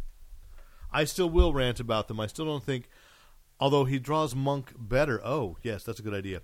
Um, he draws Monk better as an older man, and so the artist I think is getting better at drawing. Uh, I'm happier with the art in this issue, and mostly I was really happy with the portrayal of Patricia Savage. Um, I I really appreciated seeing Patricia Savage, and I think uh, Chris Roberson, for the first time in a long time of people adapting Doc Savage, gets what Doc Savage is about. So um, I don't know that Dynamite will put that on the cover, but Fanboy Planet, uh, Rick, would I be right? Would you agree with me in this that um, this is the Doc Savage we grew up reading? Yeah, I think that this book is is breaking a lot of ground in recent comic book uh, portrayals of Doc Savage, and I'm I'm not even going to go back to the non Marvel DC books that were they were pretty good, but they didn't have a lot of they didn't have the same kind of 40s, Yeah. 30s, 40s feel to them, and they didn't reference the source material as much and as closely as this is. on a scale of one to geez, he's written, he's read all 181 novels of the original novels. I mean, the fact that he's got a vision of what every key element of the Doc Savage mythos is. The crime college is there. Yeah, Um, Fortress of Solitude. Fortress of Solitude. You've got a new guy, a new villain who is just as dastardly as John Sunlight, and Yep. makes more sense that he had a plan. You know, so I, I really just, I was happy as a clam with this book. I really like the call. There was a there was a specific callback to a prior story, to a small element in a prior story that had me going back and doing my research to say that's valid. That was, and I know what that's going. So here's to. what I can say. So I don't. I don't remember anything about the plot, but if you have on your bookshelf, ready, I'm going to out Zorlak you here, or you're going to at least confirm I'm right. Ready? Because it just it it just flashed into my head. Okay. If you have on your bookshelf a complete collection of the Bantam reprints, I do. I need you to run to book number 11, and there you will find the title of the 11. novel that Rick said was. Hang on. Uh, am I right? Oh my God, you do. You do have it. Let's see. Is is the Zorlak right that I remember what number in the Bantam reprints this story is? Uh uh Number four is the Polar Treasure. I'm right. Amazing. Is number 11 out of 181? Is it Fear Cay? Yeah, you have to run back. Get to that microphone and tell me. Do I am I no longer fit for human society because that flashed into my head? Am I right? Bantam edition. Doc Savage number eleven is Fear Cay. Oh my god. okay. Which I have not read since 1978. I my I was like pulling them out and going, God, there were fifty cents back then. oh, uh, 35 cents. I have some I have some uh, that, some of the earlier ones that are thirty five and Um, and I'm, I'm thinking, you know, um, I'm thinking about passing the uh, the the version of uh, letting letting my son read The Man of Bronze, that uh, you gave me after uh, you, you got from your father's collection because I just thought he's ju- he's almost the age when I started reading them. So I just Yeah. want to see, but you might think they're too violent. But anyway, it's Fear Cay, which is also uh, the first uh, was the first story that they adapted into the radio drama. Which Yes, yes. yes. So, uh, AKA was Fear Key, I think, in the original pulp version. And now it is time for me to go to bed because I've clearly, you know, like just out nerded anybody that could possibly be listening right now. Um, So can I? I'll add to your gushing. Alex Ross cover is just dead on a Bantam Doc no, Savage I know, cover. and I just It's every beautiful detail. stuff. I mean, it's not hard to duplicate. It's just that they did it. No, people try all the time. This is not not. It's not dead bang simple. Th- but it looks like it looks like James. Bama, and and then in the back you can see what the alternate covers are. Yeah. and it's a John Cassaday cover again. And the problem is John Cassaday keeps keeps paying homage to the Doc Savage comics. There's a, uh, from the '40s. There's a reason nobody remembers or reprints those. They Yeah. suck. Yeah, I want to see John Cassaday take on a photorealistic, do Obama cover, not an Obama cover. Do a James Bama cover. yeah. I want to see. I want to see John Cassaday do that. just I I, I thrilled. I Actually, literally- though, he already did because he did it on the cover of Planetary. I literally thrilled three pages. The auto gyros, the jetpack. The Hell Diver. They used the, The Hell Diver. I ah. swear to God, if it, well, the only thing missing was Monk going on the elevator, going the crazy go devil. you know, it was perfect. Yeah. and and you got Pat like on her own, and then I love the implication. He goes, Pat has her own Amazing Five, Yeah. which we don't see, but I totally want to see that. Although that was my one disappointment with the book was the uh, rendition of Monk and Ham in that in that scene where where we they introduced Pat going after Yeah. the guy at the first part. Um, I thought Monk just looked like a Hollywood extra thug. I thought later though he looked better. He looked better later. Yeah. yeah. So and now and now because Roberson has them so no, perfect as characterizations, Mm-hmm. I do want to see who the Amazing Five are in the '60s, which is what's promised next. Yeah. So you're going to go forward. Roberson is, an, is a writer I'm going to trust to update them in a way that I that I was disappointed time after time That by we DC. feared before and were justified in our fear. Yes. Yeah, yeah. So that's uh, that's my uh, those are my three. Uh, so Nate, your third book, Book number. How many are we doing? three. Three We only do three. Yeah, Okay, then I'll pick. I haven't read it yet, that's never stopped us. but I will go with uh, Chew number thirty-nine. Chew. Oh wow. You know, it's very interesting because I don't. We, we didn't want to talk about it, but Layman um, has stepped off of detective, and the reason he gave was because he wanted to, as he put it, it's like he's got a lot of other things in the th- project, but but Chew is running, is coming into its last couple of arcs, and he says, "I, I can't screw this up," you know. So he's focusing back on Chew because he's got to do it, you know. So yeah, okay, cool. That almost sounds like Layman, except there should have been an expletive in there. I don't want to talk exactly like Layman. I like him. Uh, I. Uh, Oh no, I love him, but But- but, uh, but yeah, But again, I'm saying there are certain things about people No, that I just go, I'm not going to. Be, no, I'm not going to be. I, this is a family podcast after all. Not really, but more so than Moron versus Fanboy is uh, as a vidcast. So anyway, go ahead. Um, and uh, Rick, your third. So my third is actually I'm going to do two because these are my the books. This is this is a adjunct to our book I want to say it's Rick's house. It's Rick's rules. Okay, clearly. this is an adjunct to our book pile. This is the book Warning. Ooh, okay. These yeah. are two books that I picked up this week and actively dropped. I called. I wrote to my uh, my comic book. Uh, In fact, would you um, pick it up and then just actively drop it? See if we Okay. can make a noise. There Yeah, you go. There we go. Did you, I, That's a solid drop. So the two that I they're both oddly enough issue two because I only gave these after the terrible first issues of both. I only gave them one issue to redeem themselves, and both failed. The first one Please was tell me not Avengers World. no, no, no. I, I'm looking forward to that. Um, Justice League 3000 because after two issues, again, the only character I cared anything about was the villain. the psychotic killer. Exactly. Yeah. Uh, she was more interesting and more human than any of the heroes. Yes. And the uh, second one was Harley Quinn, which is not funny enough to get over the crazy gore and horror that is perpetrated on the environment around her.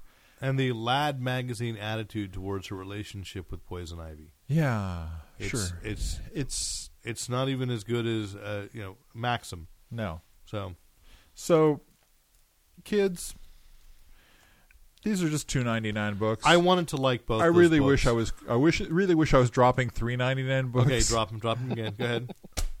I I wanted those books to be better, so I have a I have a feeling that I'm going to feel guilty, and I'm going to buy Justice League three thousand number three. Yeah. But I promise you, if it still absolutely sucks, that will be the last one. Question: Yes. What would you feel guilty about? About about spending another two ninety nine. Continued to- codependence. When yeah, when I'm the one that gives Rick crap for like the seven or eight episodes of Flash Gordon that he watched, and I'm going, "Oh, you think that stinks? Well, I'm just going to try another swig of that sour milk." Uh, you know, so that's. But why do you feel guilty about dropping something no, that's no, terrible? he's feeling guilty about going ahead and buying, Buying a more, third issue. buying a third issue when it's been Uh, no- Nate, nothing. Nate, I don't know if you understand that you should.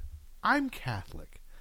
If I get up in the morning and I and I take off some layers of guilt like like silk pajamas, and and then I put on another layer of guilt.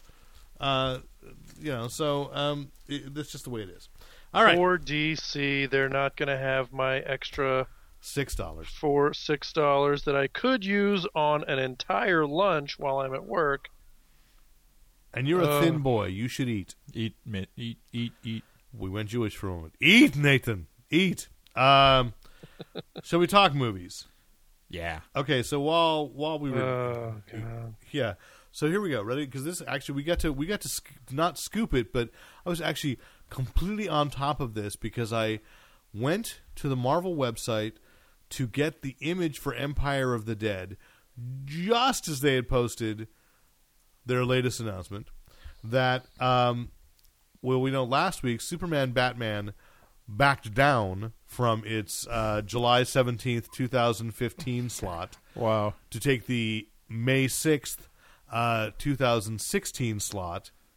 And so Marvel announced today, Wait a minute. Wait a whole year. I mean, uh, yes, wow. well, nine months, nine months, Nine months. nine months, um, just enough time for Ben Affleck to give birth. for this slip. And uh, and so Marvel countered by saying, "Oh, well, now July 17th, 2015 is open. Let's move Ant Man into that." So Nice. Ant Man's going to open two weeks earlier. Wow. And uh, so, and meanwhile, by the way, May 6th, 2016 is the first movie of Marvel Phase 3. So Superman Batman's going to go head to head with that. And when I say that with a grain of salt, I say, here's my prediction Superman Batman, like the George Miller Justice League, is not going to happen. Hmm.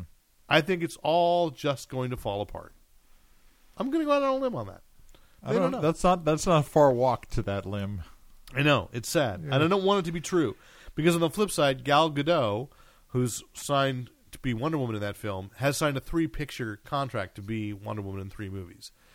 So she really revealed So what happens this if week. they don't make those movies? Does she get paid? She gets paid. Yeah. Just like so far, you know who? uh, Let's see.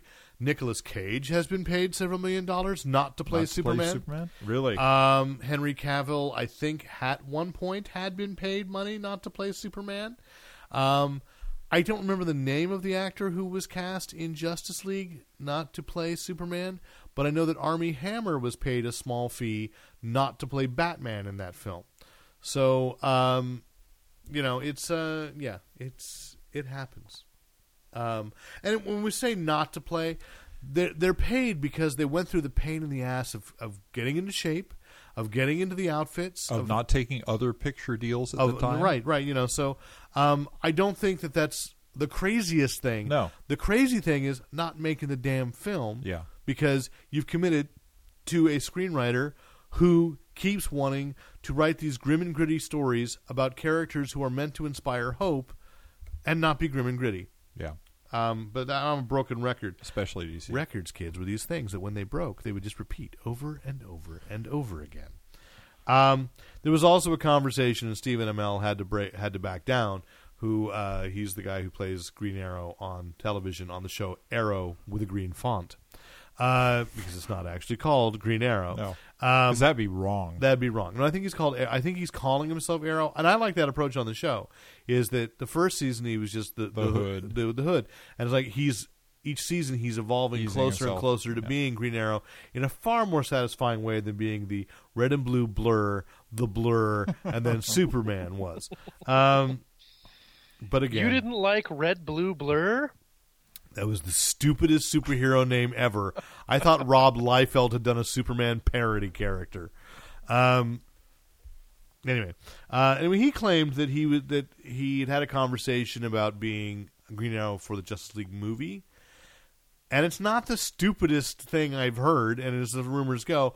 But now he's back down and said, "Well, no, there was nobody I talked to was in any way at the studio level. It was more like you know, like somebody said, wouldn't it be neat if?"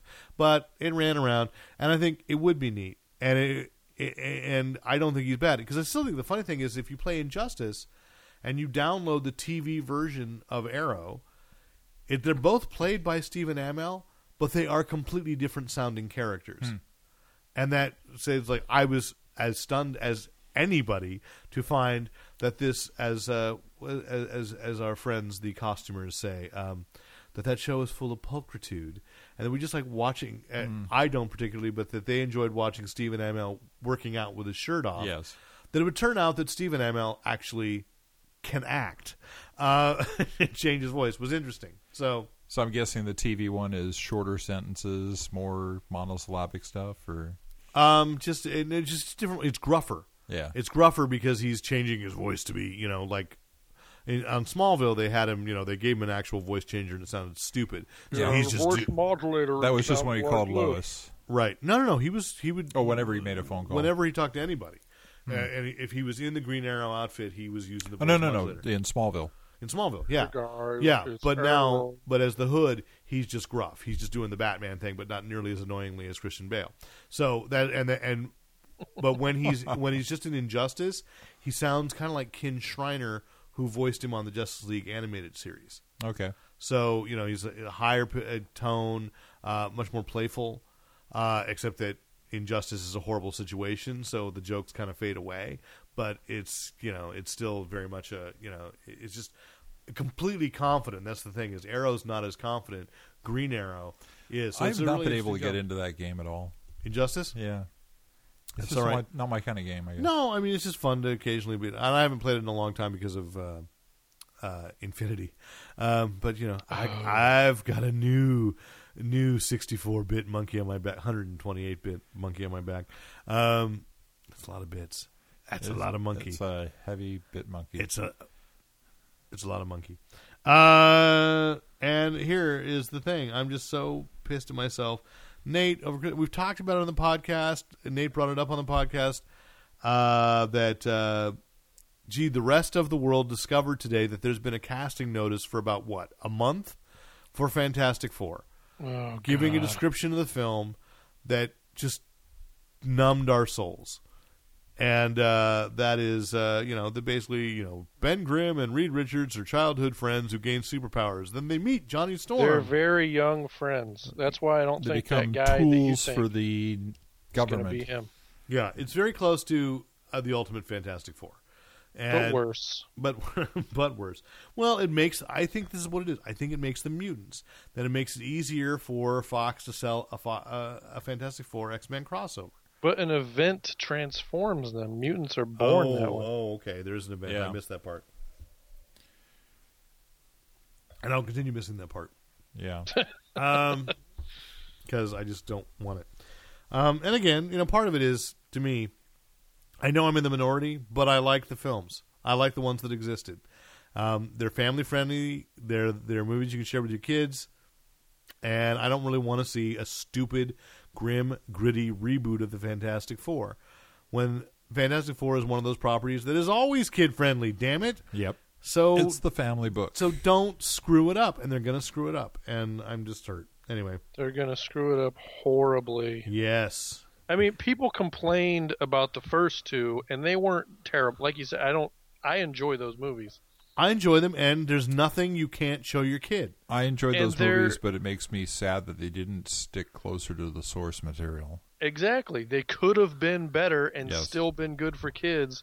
These or this, just I mean, obviously they haven't done anything yet, but what they're saying is going to happen Yeah.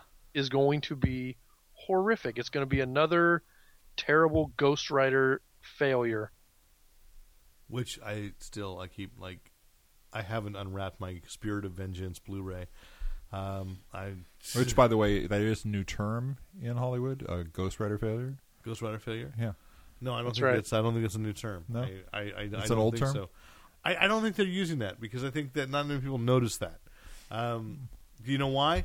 Because Sony's So- gamble. So Sony failed with Ghost Rider twice, but they succeeded with Spider Man four times. Mm-hmm. So it's you know that's all. That's all that matters. Could you keep it up? Okay. And Ghost Rider failure not about as bad as Lone Ranger failure. So um, That's true. anyway, um, also noted that uh, if you were doing an origin of Peter Pan, Yeah. Oh god. um, you want somebody who's kind of fun and really, really, as say Hook, like Captain Hook. One of the things you say is, you know, every version of him is no.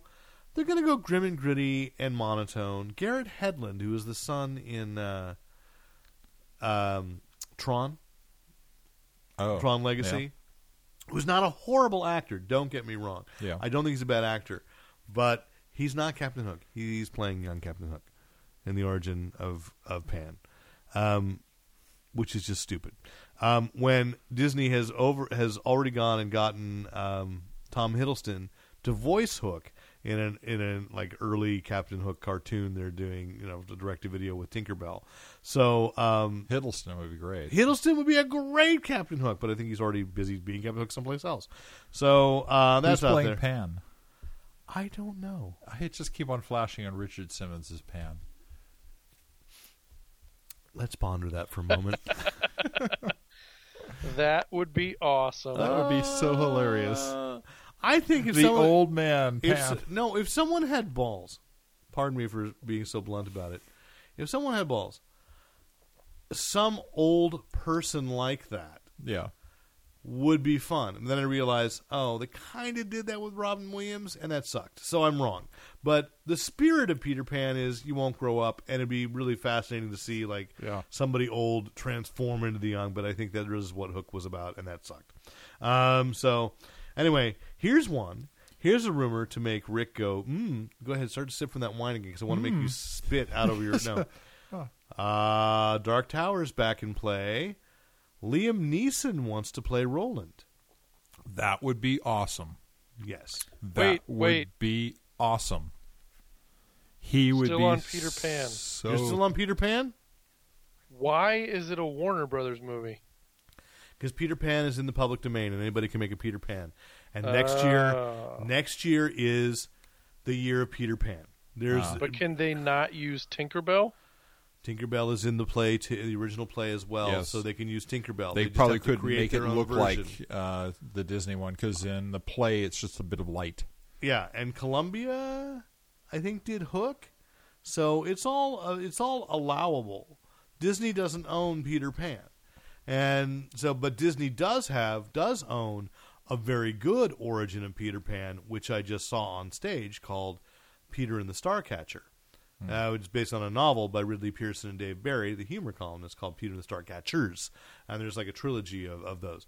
So that's why it's a Warner Brothers film. It's Pan has become one of those. It, it's Yeah, public Brom, domain. Brom's the Child Thief. Child Thief. I haven't read that yet, but I'm interested in that. So anyway, Liam Neeson is interested in being Roland, and they're talking to. Okay, remind me the the the second lead in Breaking Bad, the kid that's really popular. Yeah, uh, Jesse. Yeah, Jesse, Jesse. the, the actor, Aaron Paul. Aaron Paul. Aaron Paul is in talks to play Eddie Dean, Excellent. which would be an excellent choice. Excellent. So he needs right to now, thin out a little bit, but yeah, right now, if they're right, well, if he goes back to his weight from like the first season, Yeah. if they if they are doing that kind of unerring casting, that's really good casting. then I could. Oh, Liam Neeson as Roland would be amazing, and you, uh, yeah, I want to. I, mean, I want to see Liam Neeson hunkered down at a campfire, starting to tell a story of the past. And, oh man, Oh, that's yeah. just you've yeah, forgotten the face of your father. yeah.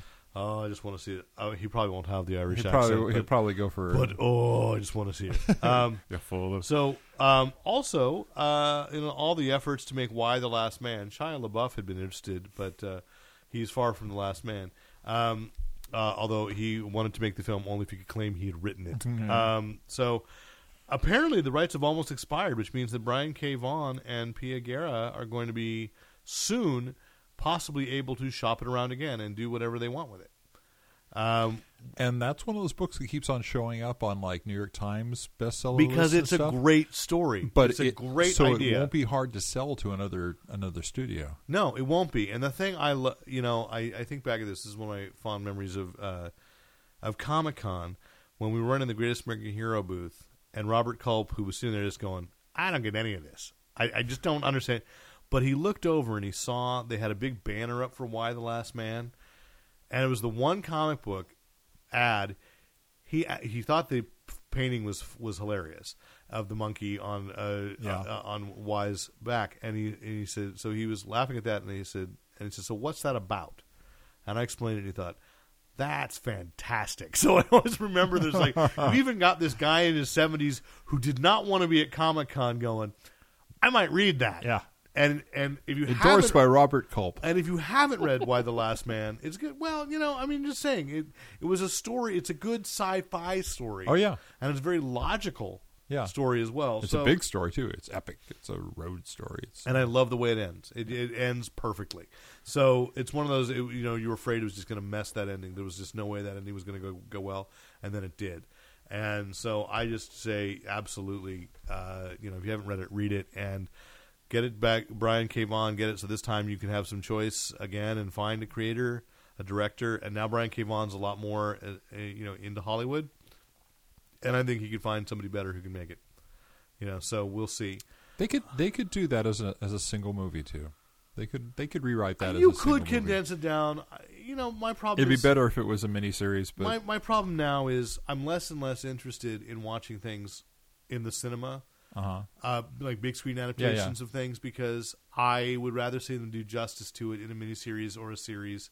12, 12 episodes. Oh yeah, Or that's I'm, why. I'm I'm- reminded again of a show I discovered uh, on uh, last night that I've been kind of hearing about for a while, and I watched. There's only three episodes to it, and I'm not talking about Sherlock, which I still haven't watched the new Sherlock yet. But there's only three episodes a season of that. Yeah. and I'd rather that. Tell me the story well, in however long it takes you. Yes. Instead of cram it down to two hours or three hours if you must. But man, don't do it in three hours because I got to pee halfway through that. I just have to. Um, but speaking about uh, that, of course, was announced this week, and I was again was I was what was the show you discovered? uh, well, I'll get to TV, and I'll tell you. Okay. Um, was uh, I just want to mention to people who haven't already, if you haven't already been aware, that on January 31st, Disney is going to re-release Frozen with a sing-along, Sing-along. edition, which I think is great because on the Yeah. heels of it's going to Broadway, and then where I really want to go, and I'm going to try to figure it out if I can go, is the El Capitan Theater, where uh, in Los Angeles, in Hollywood, where they're going to make it snow inside the theater as you sing along, and I just want to see. I want to see because the thing is, uh, Nothing's going to sell out. if there are teachers in the in in my listenership, and there might be a few educators, I try to tell my coworkers about this podcast, but but some, if you are teaching and planning to stay in teaching within the next decade, and you haven't seen Frozen, you are stupid, because because if you Well, you're that, not stupid, you but you just no, don't realize. No, if you want to connect to the students that are coming up, you need to have seen Frozen because every year in my job, the girls are very into Mulan. They sing "Let's Get Down to Business," and they all know that. And people are like, "How do they know that?" And I go, "No." The Mulan like spoke to a generation of girls about self empowerment, and they love that in a way that Disney is just now waking back up to. But somehow the zeitgeist work that Disney is fully aware right now of what they've done with Frozen. And I mean, there are 17 year old young women, there are seven year old young women, and 40-year-old with young women. uh, and we'll leave it at that. Uh, that that are enamored of Frozen. Yeah. And this sing along is br- a brilliant idea. And when I announced to my class, oh, you know, by the way, over vacation, they said it's going to it's going to go on over finals week. They said it's going to Broadway. My class erupted, and I couldn't get control again for five minutes because they all had to tell each other how much they love Frozen. I'm like, we know. Now let's get back. but the thing is, it's going to be a, a cultural touchstone for young women in particular, but I think for boys because uh, as people are pointing out, the the the male character, the Jonathan Groff, and I, why his name is escaping me, the the guy, the Iceman, S- Oh, um, no, Sven's the reindeer. Um, yeah. I was like, They're I both Sven. They're not, but but but he's so Yeah. he is what Snowman? what Or the The the Snowman ice the ice guy? cutter. no the ice cutter, not the snowman, not? Olaf. Uh, um, but he is uh, he is like the perfect feminist man. He's a partner. Yeah. He doesn't argue. He calls her on her. He calls Anna They on argue, crap. but they no. argue. They solve it. It's like this is and, and it's a movie that says you don't you don't marry the man you first meet. Right. There's an there's an implication that there's going to be a romance in the future, but it's not really. It's endemic not rushing into it. it's not endemic to the plot. Yeah. The other thing I didn't even notice is that the guy that sells supplies in the woods when they're there, the one with the only one with the accent. yes, hoo and hello family. Did you notice that they're a gay couple? Goes family, and there's four kids climbing over another man in the sauna. I didn't notice that. And so this movie is so progressive and so casual. It's groundbreaking in ways, and it's it's still not a perfect plot, but it's groundbreaking in so many ways um, that you know the sing-along is just half of it. Just again, educators watch it because you're going to be dealing with the repercussions of it and the cultural references to it for at least a decade until because Disney can't get this kind of lightning again for a while. And this is the first movie, as I said, this is the best animated film since The Lion King, and the only movie that Disney has that's made more money than than Frozen right now, animated movie that's made more money than Frozen, is The Lion King, and that includes their soundtrack. The only soundtrack album they had that sold hmm. more is The Lion King, and this has only And been out, Two songs in the top forty or something. and it's the same damn song. yeah, you know. So anyway, let's go to television, shall we? we should. The show I discovered last night. I, I discovered two shows this week. Actually, three because I discovered a web series that cracked me up. Now I'm going to be, uh, but it's only like each episode is only like a minute long. Um, because I've been running Sweethearts of the Galaxy, and I started looking like these, these. They're pretty good actors. Like I wonder what else they've been in, and I saw a reference to something called Shelf Life, and it's a it's a web series It's in its fourth season, but every episode is like only a minute, minute and a half, maybe two minutes long, and it's about action figures on a shelf. It's it's an adult Toy Story. These superhero action figures that hate their owner, and when he leaves the room, they just say horrible things about him. Um, but it's through a, like a lot of voiceover artists, actors that you know. Tara Is it animated or is it No, it's over- live action. It's live It's live action. So they've got like this shelf set. These guys in the costume, and Yuri Lowenthal, who has been So out of the packages or in the packages? they're just on the shelf. The kids Okay. been playing with him, then they're mad, and they all talk about like, you know, does the kid, you know, do horrible things to you in the shower? And you know, it's like awful. It's like he's a sexually frustrated ten year old. I mean, it's just it's just dirty, but it was a funny series, so I stumbled across that. But last night I watched uh, the first episode of a BBC series called, and we're back on zombies, In the Flesh. Have you heard of this show? No. you'd be fascinated by this. So it's a, and which I'm thinking some American producers are going to try to make an American adaptation and screw it up. And there's clearly only three episodes, which is why it's probably not been that as big on BBC America as the others. It's basically after there's been an outbreak, and the government has figured out a medication that um, will replicate the glial cells that give you conscious thought so that that's what what is the problem with the zombies is their their bodies have stopped creating new glial cells so they can't think. So you've got all these people who are who are suffering from PDS partially dead syndrome. And they've been taken into hospitals given treatment and then they're given makeup so they can pass in society again. Right. and um, and so it's like, but of course, there's all these people, there's resistance that remembered fighting the zombies, and you know, like you ate my best friend, basically, kind Right, of thing. right, right. So they're trying to reassimilate into Would society. you let your daughter date one? Right, and then but the thing is that there's all these like actual horrible family dynamics, uh, or or sad family dynamics, not just the oh our son who is dead is back, but the revelations as to why the son was dead in the first place, and then he's suffering flashbacks when his medication is running low of uh, of what he'd done because now he can remember Oh. his time as his yeah. So it's like it's just a riveting, you know. It's not a comedy. no, it's not at all. No, no, no, no. It's a riveting, you know, Wow. a, riveting uh, series. Because the makeup and stuff could easily be done. You know. no, so they make a comment like you look really healthy. It's like it, it's covered. It's like I'm too orange, and they haven't quite matched up. But those kinds of things where you can see it's like, yeah, that would probably happen. Yeah. He doesn't look right, and they have to give them contact lenses to you know where you're blue eyed or brown eyed because your eyes are all now white over, and all these consequences. You know, it's it's a really Interesting. interesting, different take. It's a regular television show. Or it is three episodes. That's Three what's on. That's what's on Comcast right now. Okay. So um, I know they're doing a second series of it, as they say. Um, but main main character or ensemble cast. or- uh, it's a it's through one guy's eyes, but there's a Okay. big on, but there is a big ensemble to it. So, and uh, I don't know where it's going, but I was really caught by that. And then uh, last week on HBO, uh, True Detective with Matthew McConaughey and Woody Harrelson. Nate, did you watch this thing? No, I don't have. I meant to watch Oh, it. thought I haven't did. watched it yet. Oh my It looked god! awesome in the oh my god! And I and I think I'm well documented. I pretty much hate Matthew McConaughey. Yeah, you are. Uh, I am going to go back and watch every film I've missed by Matthew McConaughey because he is so good in this show. And Woody Harrelson. Woody Harrelson's amazing, and Yeah. Modern day and back to 1995, and it's clear. Thank God for HBO on demand. And Matthew McConaughey has clearly, you know, it was still in the time when he'd done um, uh, Dallas Buyers Club because he'd lost a lot of weight for that as an AIDS Uh-huh. victim. So in this flashback, I swear, I mean, it's just a coincidence, but I look, I didn't realize it was him in like a faraway shot and got closer.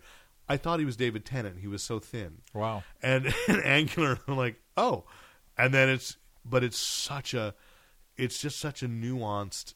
Uh, Have they said how many episodes they're doing for? I don't know, but I think it's like American Horror Story. Yeah. it's going to be a year, an anthology in which each story is a year, and then it'll be a different cast next Mm-hmm. Yeah. year. But out of the gate, this first, uh, I think it's been two episodes, so now I have to go home and watch the second one. The first one was so good. I mean, it's the best thing I've watched on TV in weeks. And so, and I, you know, and I tend to watch, you know, good stuff. I, maybe the best thing I've watched in months.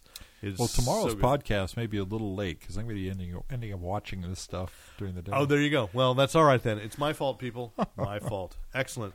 Let's go to some news, shall we? Shield! Shield! We do know Marvel confirmed today what we said on this podcast three weeks ago. If you listen to this po- two weeks ago, if you listen to this podcast, you know we were right. Marvel confirmed today Deathlok is coming to Shield. That the character we said was Deathlok is Deathlok.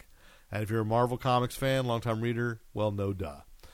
The the big announcement, however, is I mean they're amping it up. It's not just you're going to get Deathlok. Lady Sif is going to come to Shield.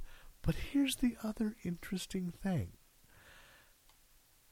She's coming to cross paths with Shield, searching for Amora. Oh, interesting. So they're going to blow the Enchantress on Shield, and nobody's picked up that part of it. Like the big deal is that she. What do you mean blow the enchantress? So, I mean, that they're going to leave it up to the TV version to create to create the character. to create the character. Yeah. and that's what I mean. That speaks to the good part about Confidence. about Joss Whedon being in charge of the whole universe. Yeah. Uh, you know, or nominally the the overseer that he can they can trust him to create a key part of the Thor mythology, and that he'll cast the right person. This is what I said last week. Is like when are we going to see a character that gets created on the show that's going to show up in one of the movies? well, And we're going to see Deathlok. I, there's no Yeah. doubt. If you do Deathlok right, he's going to the movies. I would, I would You know? hope so. Yeah, I, I love Deathlok, and the, the one thing about the when they talk about Isn't it Lorelei, not uh, Enchantress? Lorelei is Oh, did it say Lorelei? Damn it, then I'm Yeah. wrong. Amora is the enchantress. Amora. You, I They thought said you said Lorelei. Amora. I She's did, the younger sister. Of but I think they said, "Oh, Lorelei is the younger sister." Okay, Yeah. so there's a connection at least. But okay, So uh, Deathlok, as a character, they explain that his eye has been replaced by a cyber eye, and Yes. he's got cyber legs. yes, Now, the thing about that made Deathlok Deathlok was that he had a computer in his head yes, that could override his actions. right, and he had conversations back and forth with it, and that was what made him different from the Six Million Dollar Man. Right. And we haven't seen well, that that's going plus to he was happen. also post-apocalyptic. yeah, originally. originally. originally. and it, it was a, a darker USA, and you could see them p- forcing themselves. Well, I remember I love that Mike Zeck four issues of Captain America where they realized that where Deathlok realized he was the Captain America of his time. Yeah. horrible, horribly scarred, beaten up, but he's the one offering American hope. flag on his backpack and Yeah. Ready Yeah. to go, or on his chest. He had an American flag Yeah, on his chest. yeah. Um, but I, I, I hope I, I would I, that would be such a cool cinematic thing to do to have him having these inner monologues with his computer fighting back and forth. It's almost like onboard kit, you know, only more menacing. well, or or Skeets. yeah, Um, and I think it's I think the groundwork is being laid. We know that they're communicating via text through the eye. yeah. So and it's just an implant, but The he's getting a whole new ca- the centipede. yeah. You know, so I think I think it it's adapted for television slash movies in a way that is like better because the Terminator, you know, the Terminator was communicating internally with a with a computer as a separate reference computer. computer. yeah. Yeah. So you know, same thing. We've seen it. Um, I don't. I don't know that hearing it needs to happen um, because because logically they'd be able to read, and we're already seeing. And the other thing is we're hearing Jarvis and Iron Man argue. Mm-hmm. So I mean, but the difference, you're right, is that uh, He didn't. His will, his own will, was Right. not always in control Right, right. Which is So- being done in the new RoboCop until he well. broke loose. And then, Yeah, yeah. So, um, so there's that. You know, Shield on the upswing, um, and uh, so uh, next big thing. Whoops, whoops. I've gone too far. Okay, so I, we already talked about Jesse L. Martin's going to be on the Flash as as Inspector West. Here's Target's big surprise. We all know that the They're next. stealing our identities. Oh, sorry. Uh, go yeah, besides that, they're opening for another forty-five minutes. Okay, so we're going to wrap because this is the last thing I got on here. Ready? Yeah. That the um, you you know what the next Warner Brothers direct to video animated film is, right? they it's a JLA thing, isn't it? Justice League War. War, yeah. So, without any pre-release hype, talk, leak at all, on Tuesday, two days ago, Target got on their shelves a CG animated Justice League movie tying in with their exclusive line of Justice League action figures, which are a little cartoony but based on the new 52 versions, featuring the Justice League teaming up with Karate Kid and Dawnstar Wow. to fight some menace. I can't tell you what the subtitle is because I haven't been in Target yet to buy it, but no one had any idea this was being made, and it's a family-friendly kids film version of Justice League. Everything I've been begging the Warner Brothers company to do, they just released two days ago. I have no idea if it's any good, but Is I'm going to be JLA buying it. Adventures Trapped in Time. That's it. JLA Adventures Trapped in Time. And we had no idea. Wow. So, um, there it is. A kids movie of the JLA based loosely on the new 52 versions but with the Legion of Superheroes. Characters in Legion of Superheroes by the way that hit, were not existing in the new 52 version. So there we, actually no, I think Dawnstar did go back in time. And so that's it. They In were Legion, Legion Lost. Lost, yeah. Yeah. So And Karate Kid did a number of times. anyway, which is my, one of my favorite series of the 70s. Yeah. So I am just thrilled to give it a shot this week, and I'm going to pick it up because, you know, I show the the direct to video ones, the the, the Timm inspired ones, and I feel like it's a little dark. And even my son kind of goes, eh, you know, I they just got dark for their, you know, he doesn't Yeah. phrase it that way, but you know, he's not as enthralled so uh, and this seems more like it's in the vein of Green the Green Lantern animated series, which was fun, um, and in the in the vein of uh, Brave and the Bold a little bit. So we're gonna check that out, and maybe next week we'll be able to talk about it with a little more expertise. But JLA Adventures Trapped in Time at your local Target store, and no one else, nowhere else. So I love that they were able to keep that secret. That we had that little surprise this week. I just wish I had time to go get it before now. Excellent. So there we go. If you have any other surprises for us, write in questions, comments, compliments, commentary, criticism. Write into editor at fanboyplanet.com. You're listening to us on iTunes, perhaps? Uh, please subscribe to us. Please review us. Go ahead, rate us, and tell your friends. But, you know, this is the thing I, I'm stressing a lot this week on our Facebook page. And like us on our Facebook page. Um, because I realize that the more the higher our stats are, uh, that we can point to that statistic, uh, the better off when I talk to somebody else, like for access to something. Right. We can give you more access to what you want to hear us talk about. It, the more you spread the word if you like what we're doing, which everybody I talk to, Well put. Well put. everybody I talk to likes what we're doing. So more you need to like us. Uh, so if you're listening to us, More you need, you get your friends to like us and listen yes, uh, or read. or there we go because I've been doing a lot. Um, and and we've got you know, and uh, Nate and I got to meet this weekend Chris Collar uh, from Earth Two, who's been writing articles for us, and uh, so you know we're upping with that our uh, partnership with Earth Two. Uh, I've been talking to a couple of other sites. Some more stuff might be happening, and you know we just want to increase, and and we're we're doing our best because it's a labor of love, but. You guys seem to like it. We're going to keep doing it. In the future, your friends can say, "I was, I liked them. I was 320th like that right. they had." only 12 years after they started. And so um, you can hear us on the Stitcher app. Subscribe there as well. Um, and by the way, we jumped up on the Stitcher stats. So we'll talk about that. It was great. Thank you. And I, and I credit you guys. You were listening, and I thank you. Um, and find us at www.fanboyplanet.com. A lot of great text pieces, and of course, a lot of video, too. We're running Sweethearts of the Galaxy, which we.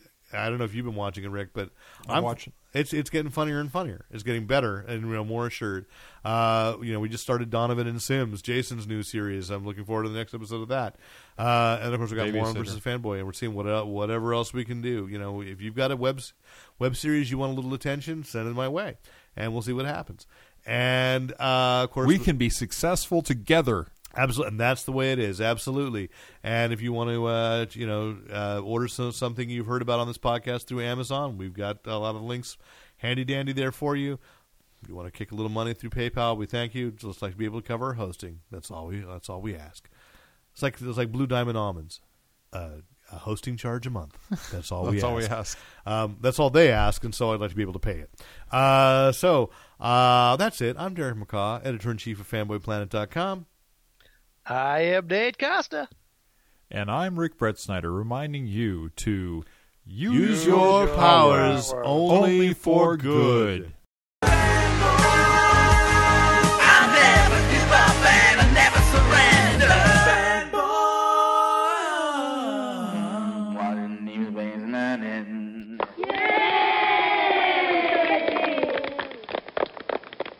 Thanks once again to the great Luke Ski for use of his music in this podcast. Visit Luke Ski at www.thegreatluke, L-U-K-E-S-K-I, dot com. I love rock and roll.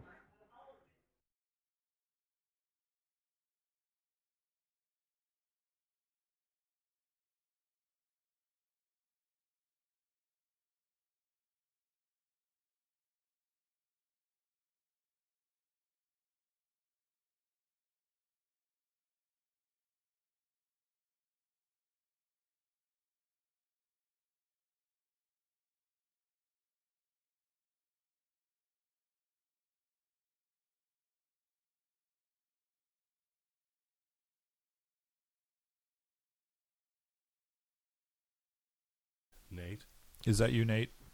It's Nate. excellent. Why do we never hear Coco?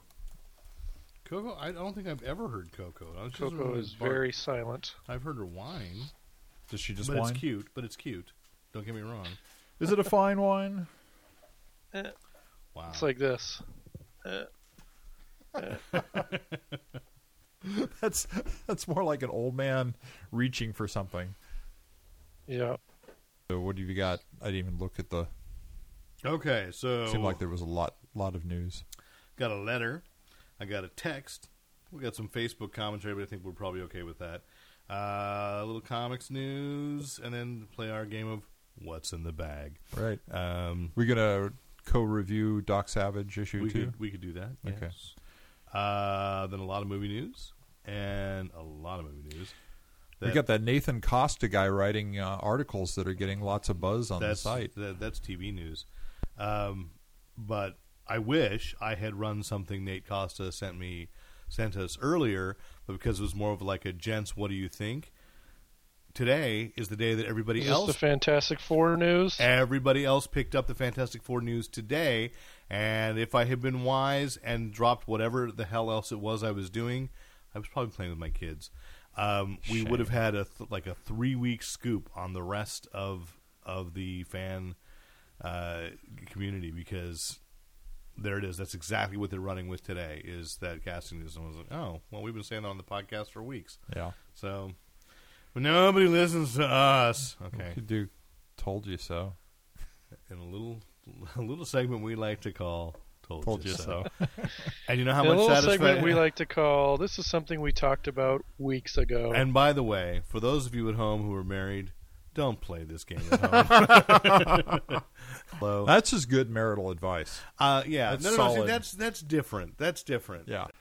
Uh, anything from you, Nate? You got anything uh, happening down there? Happening?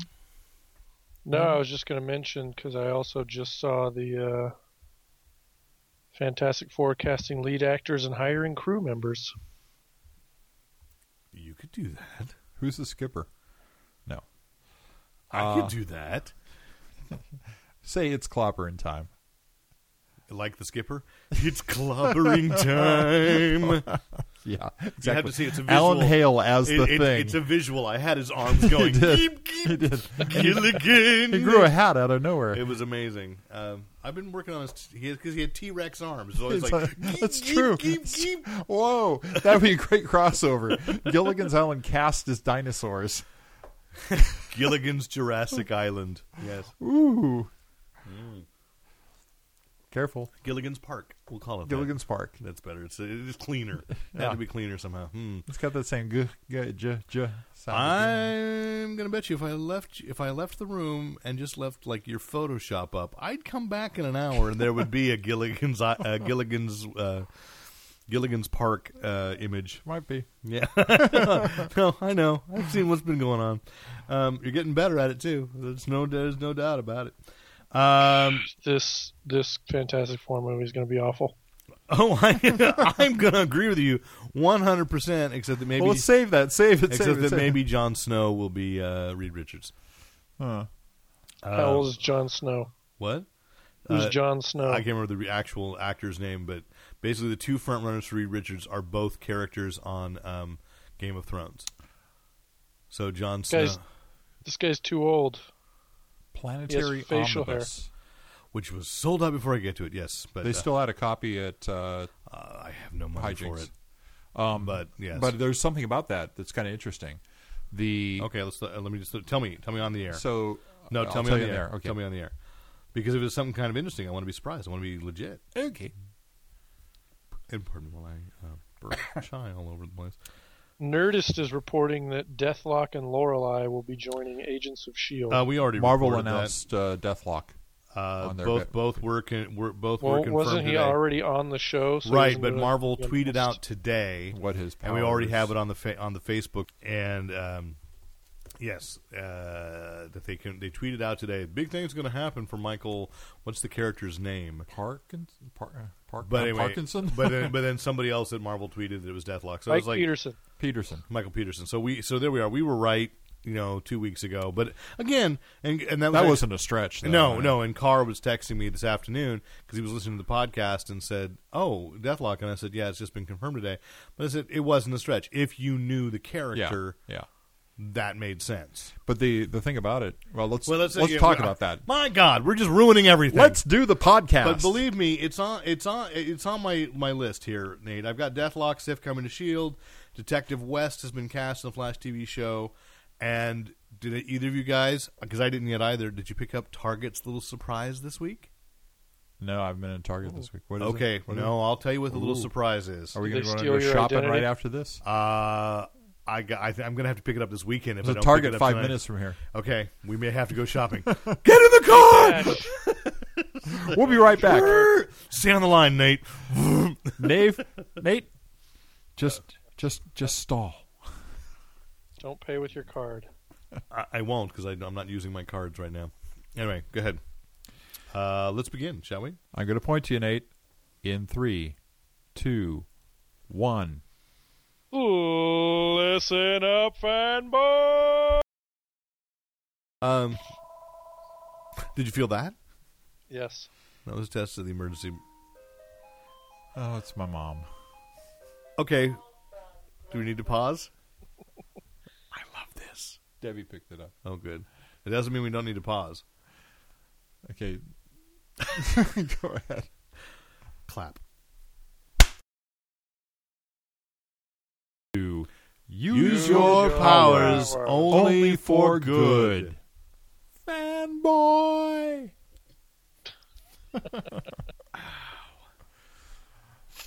hey, Nate. Gentlemen, How late is Target open? 10 o'clock. are you serious? I have no idea. Let's look it up. 10 o'clock. 10 o'clock? Yeah, no, Seriously, it's one five minutes from here. it's true. I'll drive. I, I don't actually have the cash for it tonight. I'm gonna, Oh, okay. but I'm gonna pick it up with Luke. Uh, so Ah, father son bonding. yeah, Cool. we're just gonna have fun. Yeah. Saturday morning, go. Hey, let's stop by. You want to pick this up and we'll watch it tonight? Yeah, be fun. He gets to hold it in the cash line. oh, he totally loves that. Yeah. And then when you go pay for it, he goes, Dad? uh, "Come on, man, come on." Gotta get you a little, yeah. Ah. Yeah, so That's a great paired paired story, though. The the thing about the the Ant Man moving up and DC moving out. That's yeah, yeah. that's terrific. That that tells you the whole story right there, the meta story as well. You know. Oh, it does. Yeah. It does. I mean, there's something larger there. It's like you know they are scared. They don't know what they're doing, and Yeah. you can't convince me otherwise. Marvel does, and they're eating their lunch. Mm-hmm. Mm-hmm. You know, They're I, drinking their milkshake, if oh, you are. will. they are. I got to watch that movie too. Which which movie is that? there will be blood. Okay, for some reason, I thought it was No Country for Old Men, and I'm watching the whole whole movie through it, looking for a milkshake. God damn! There's no milkshake in this movie.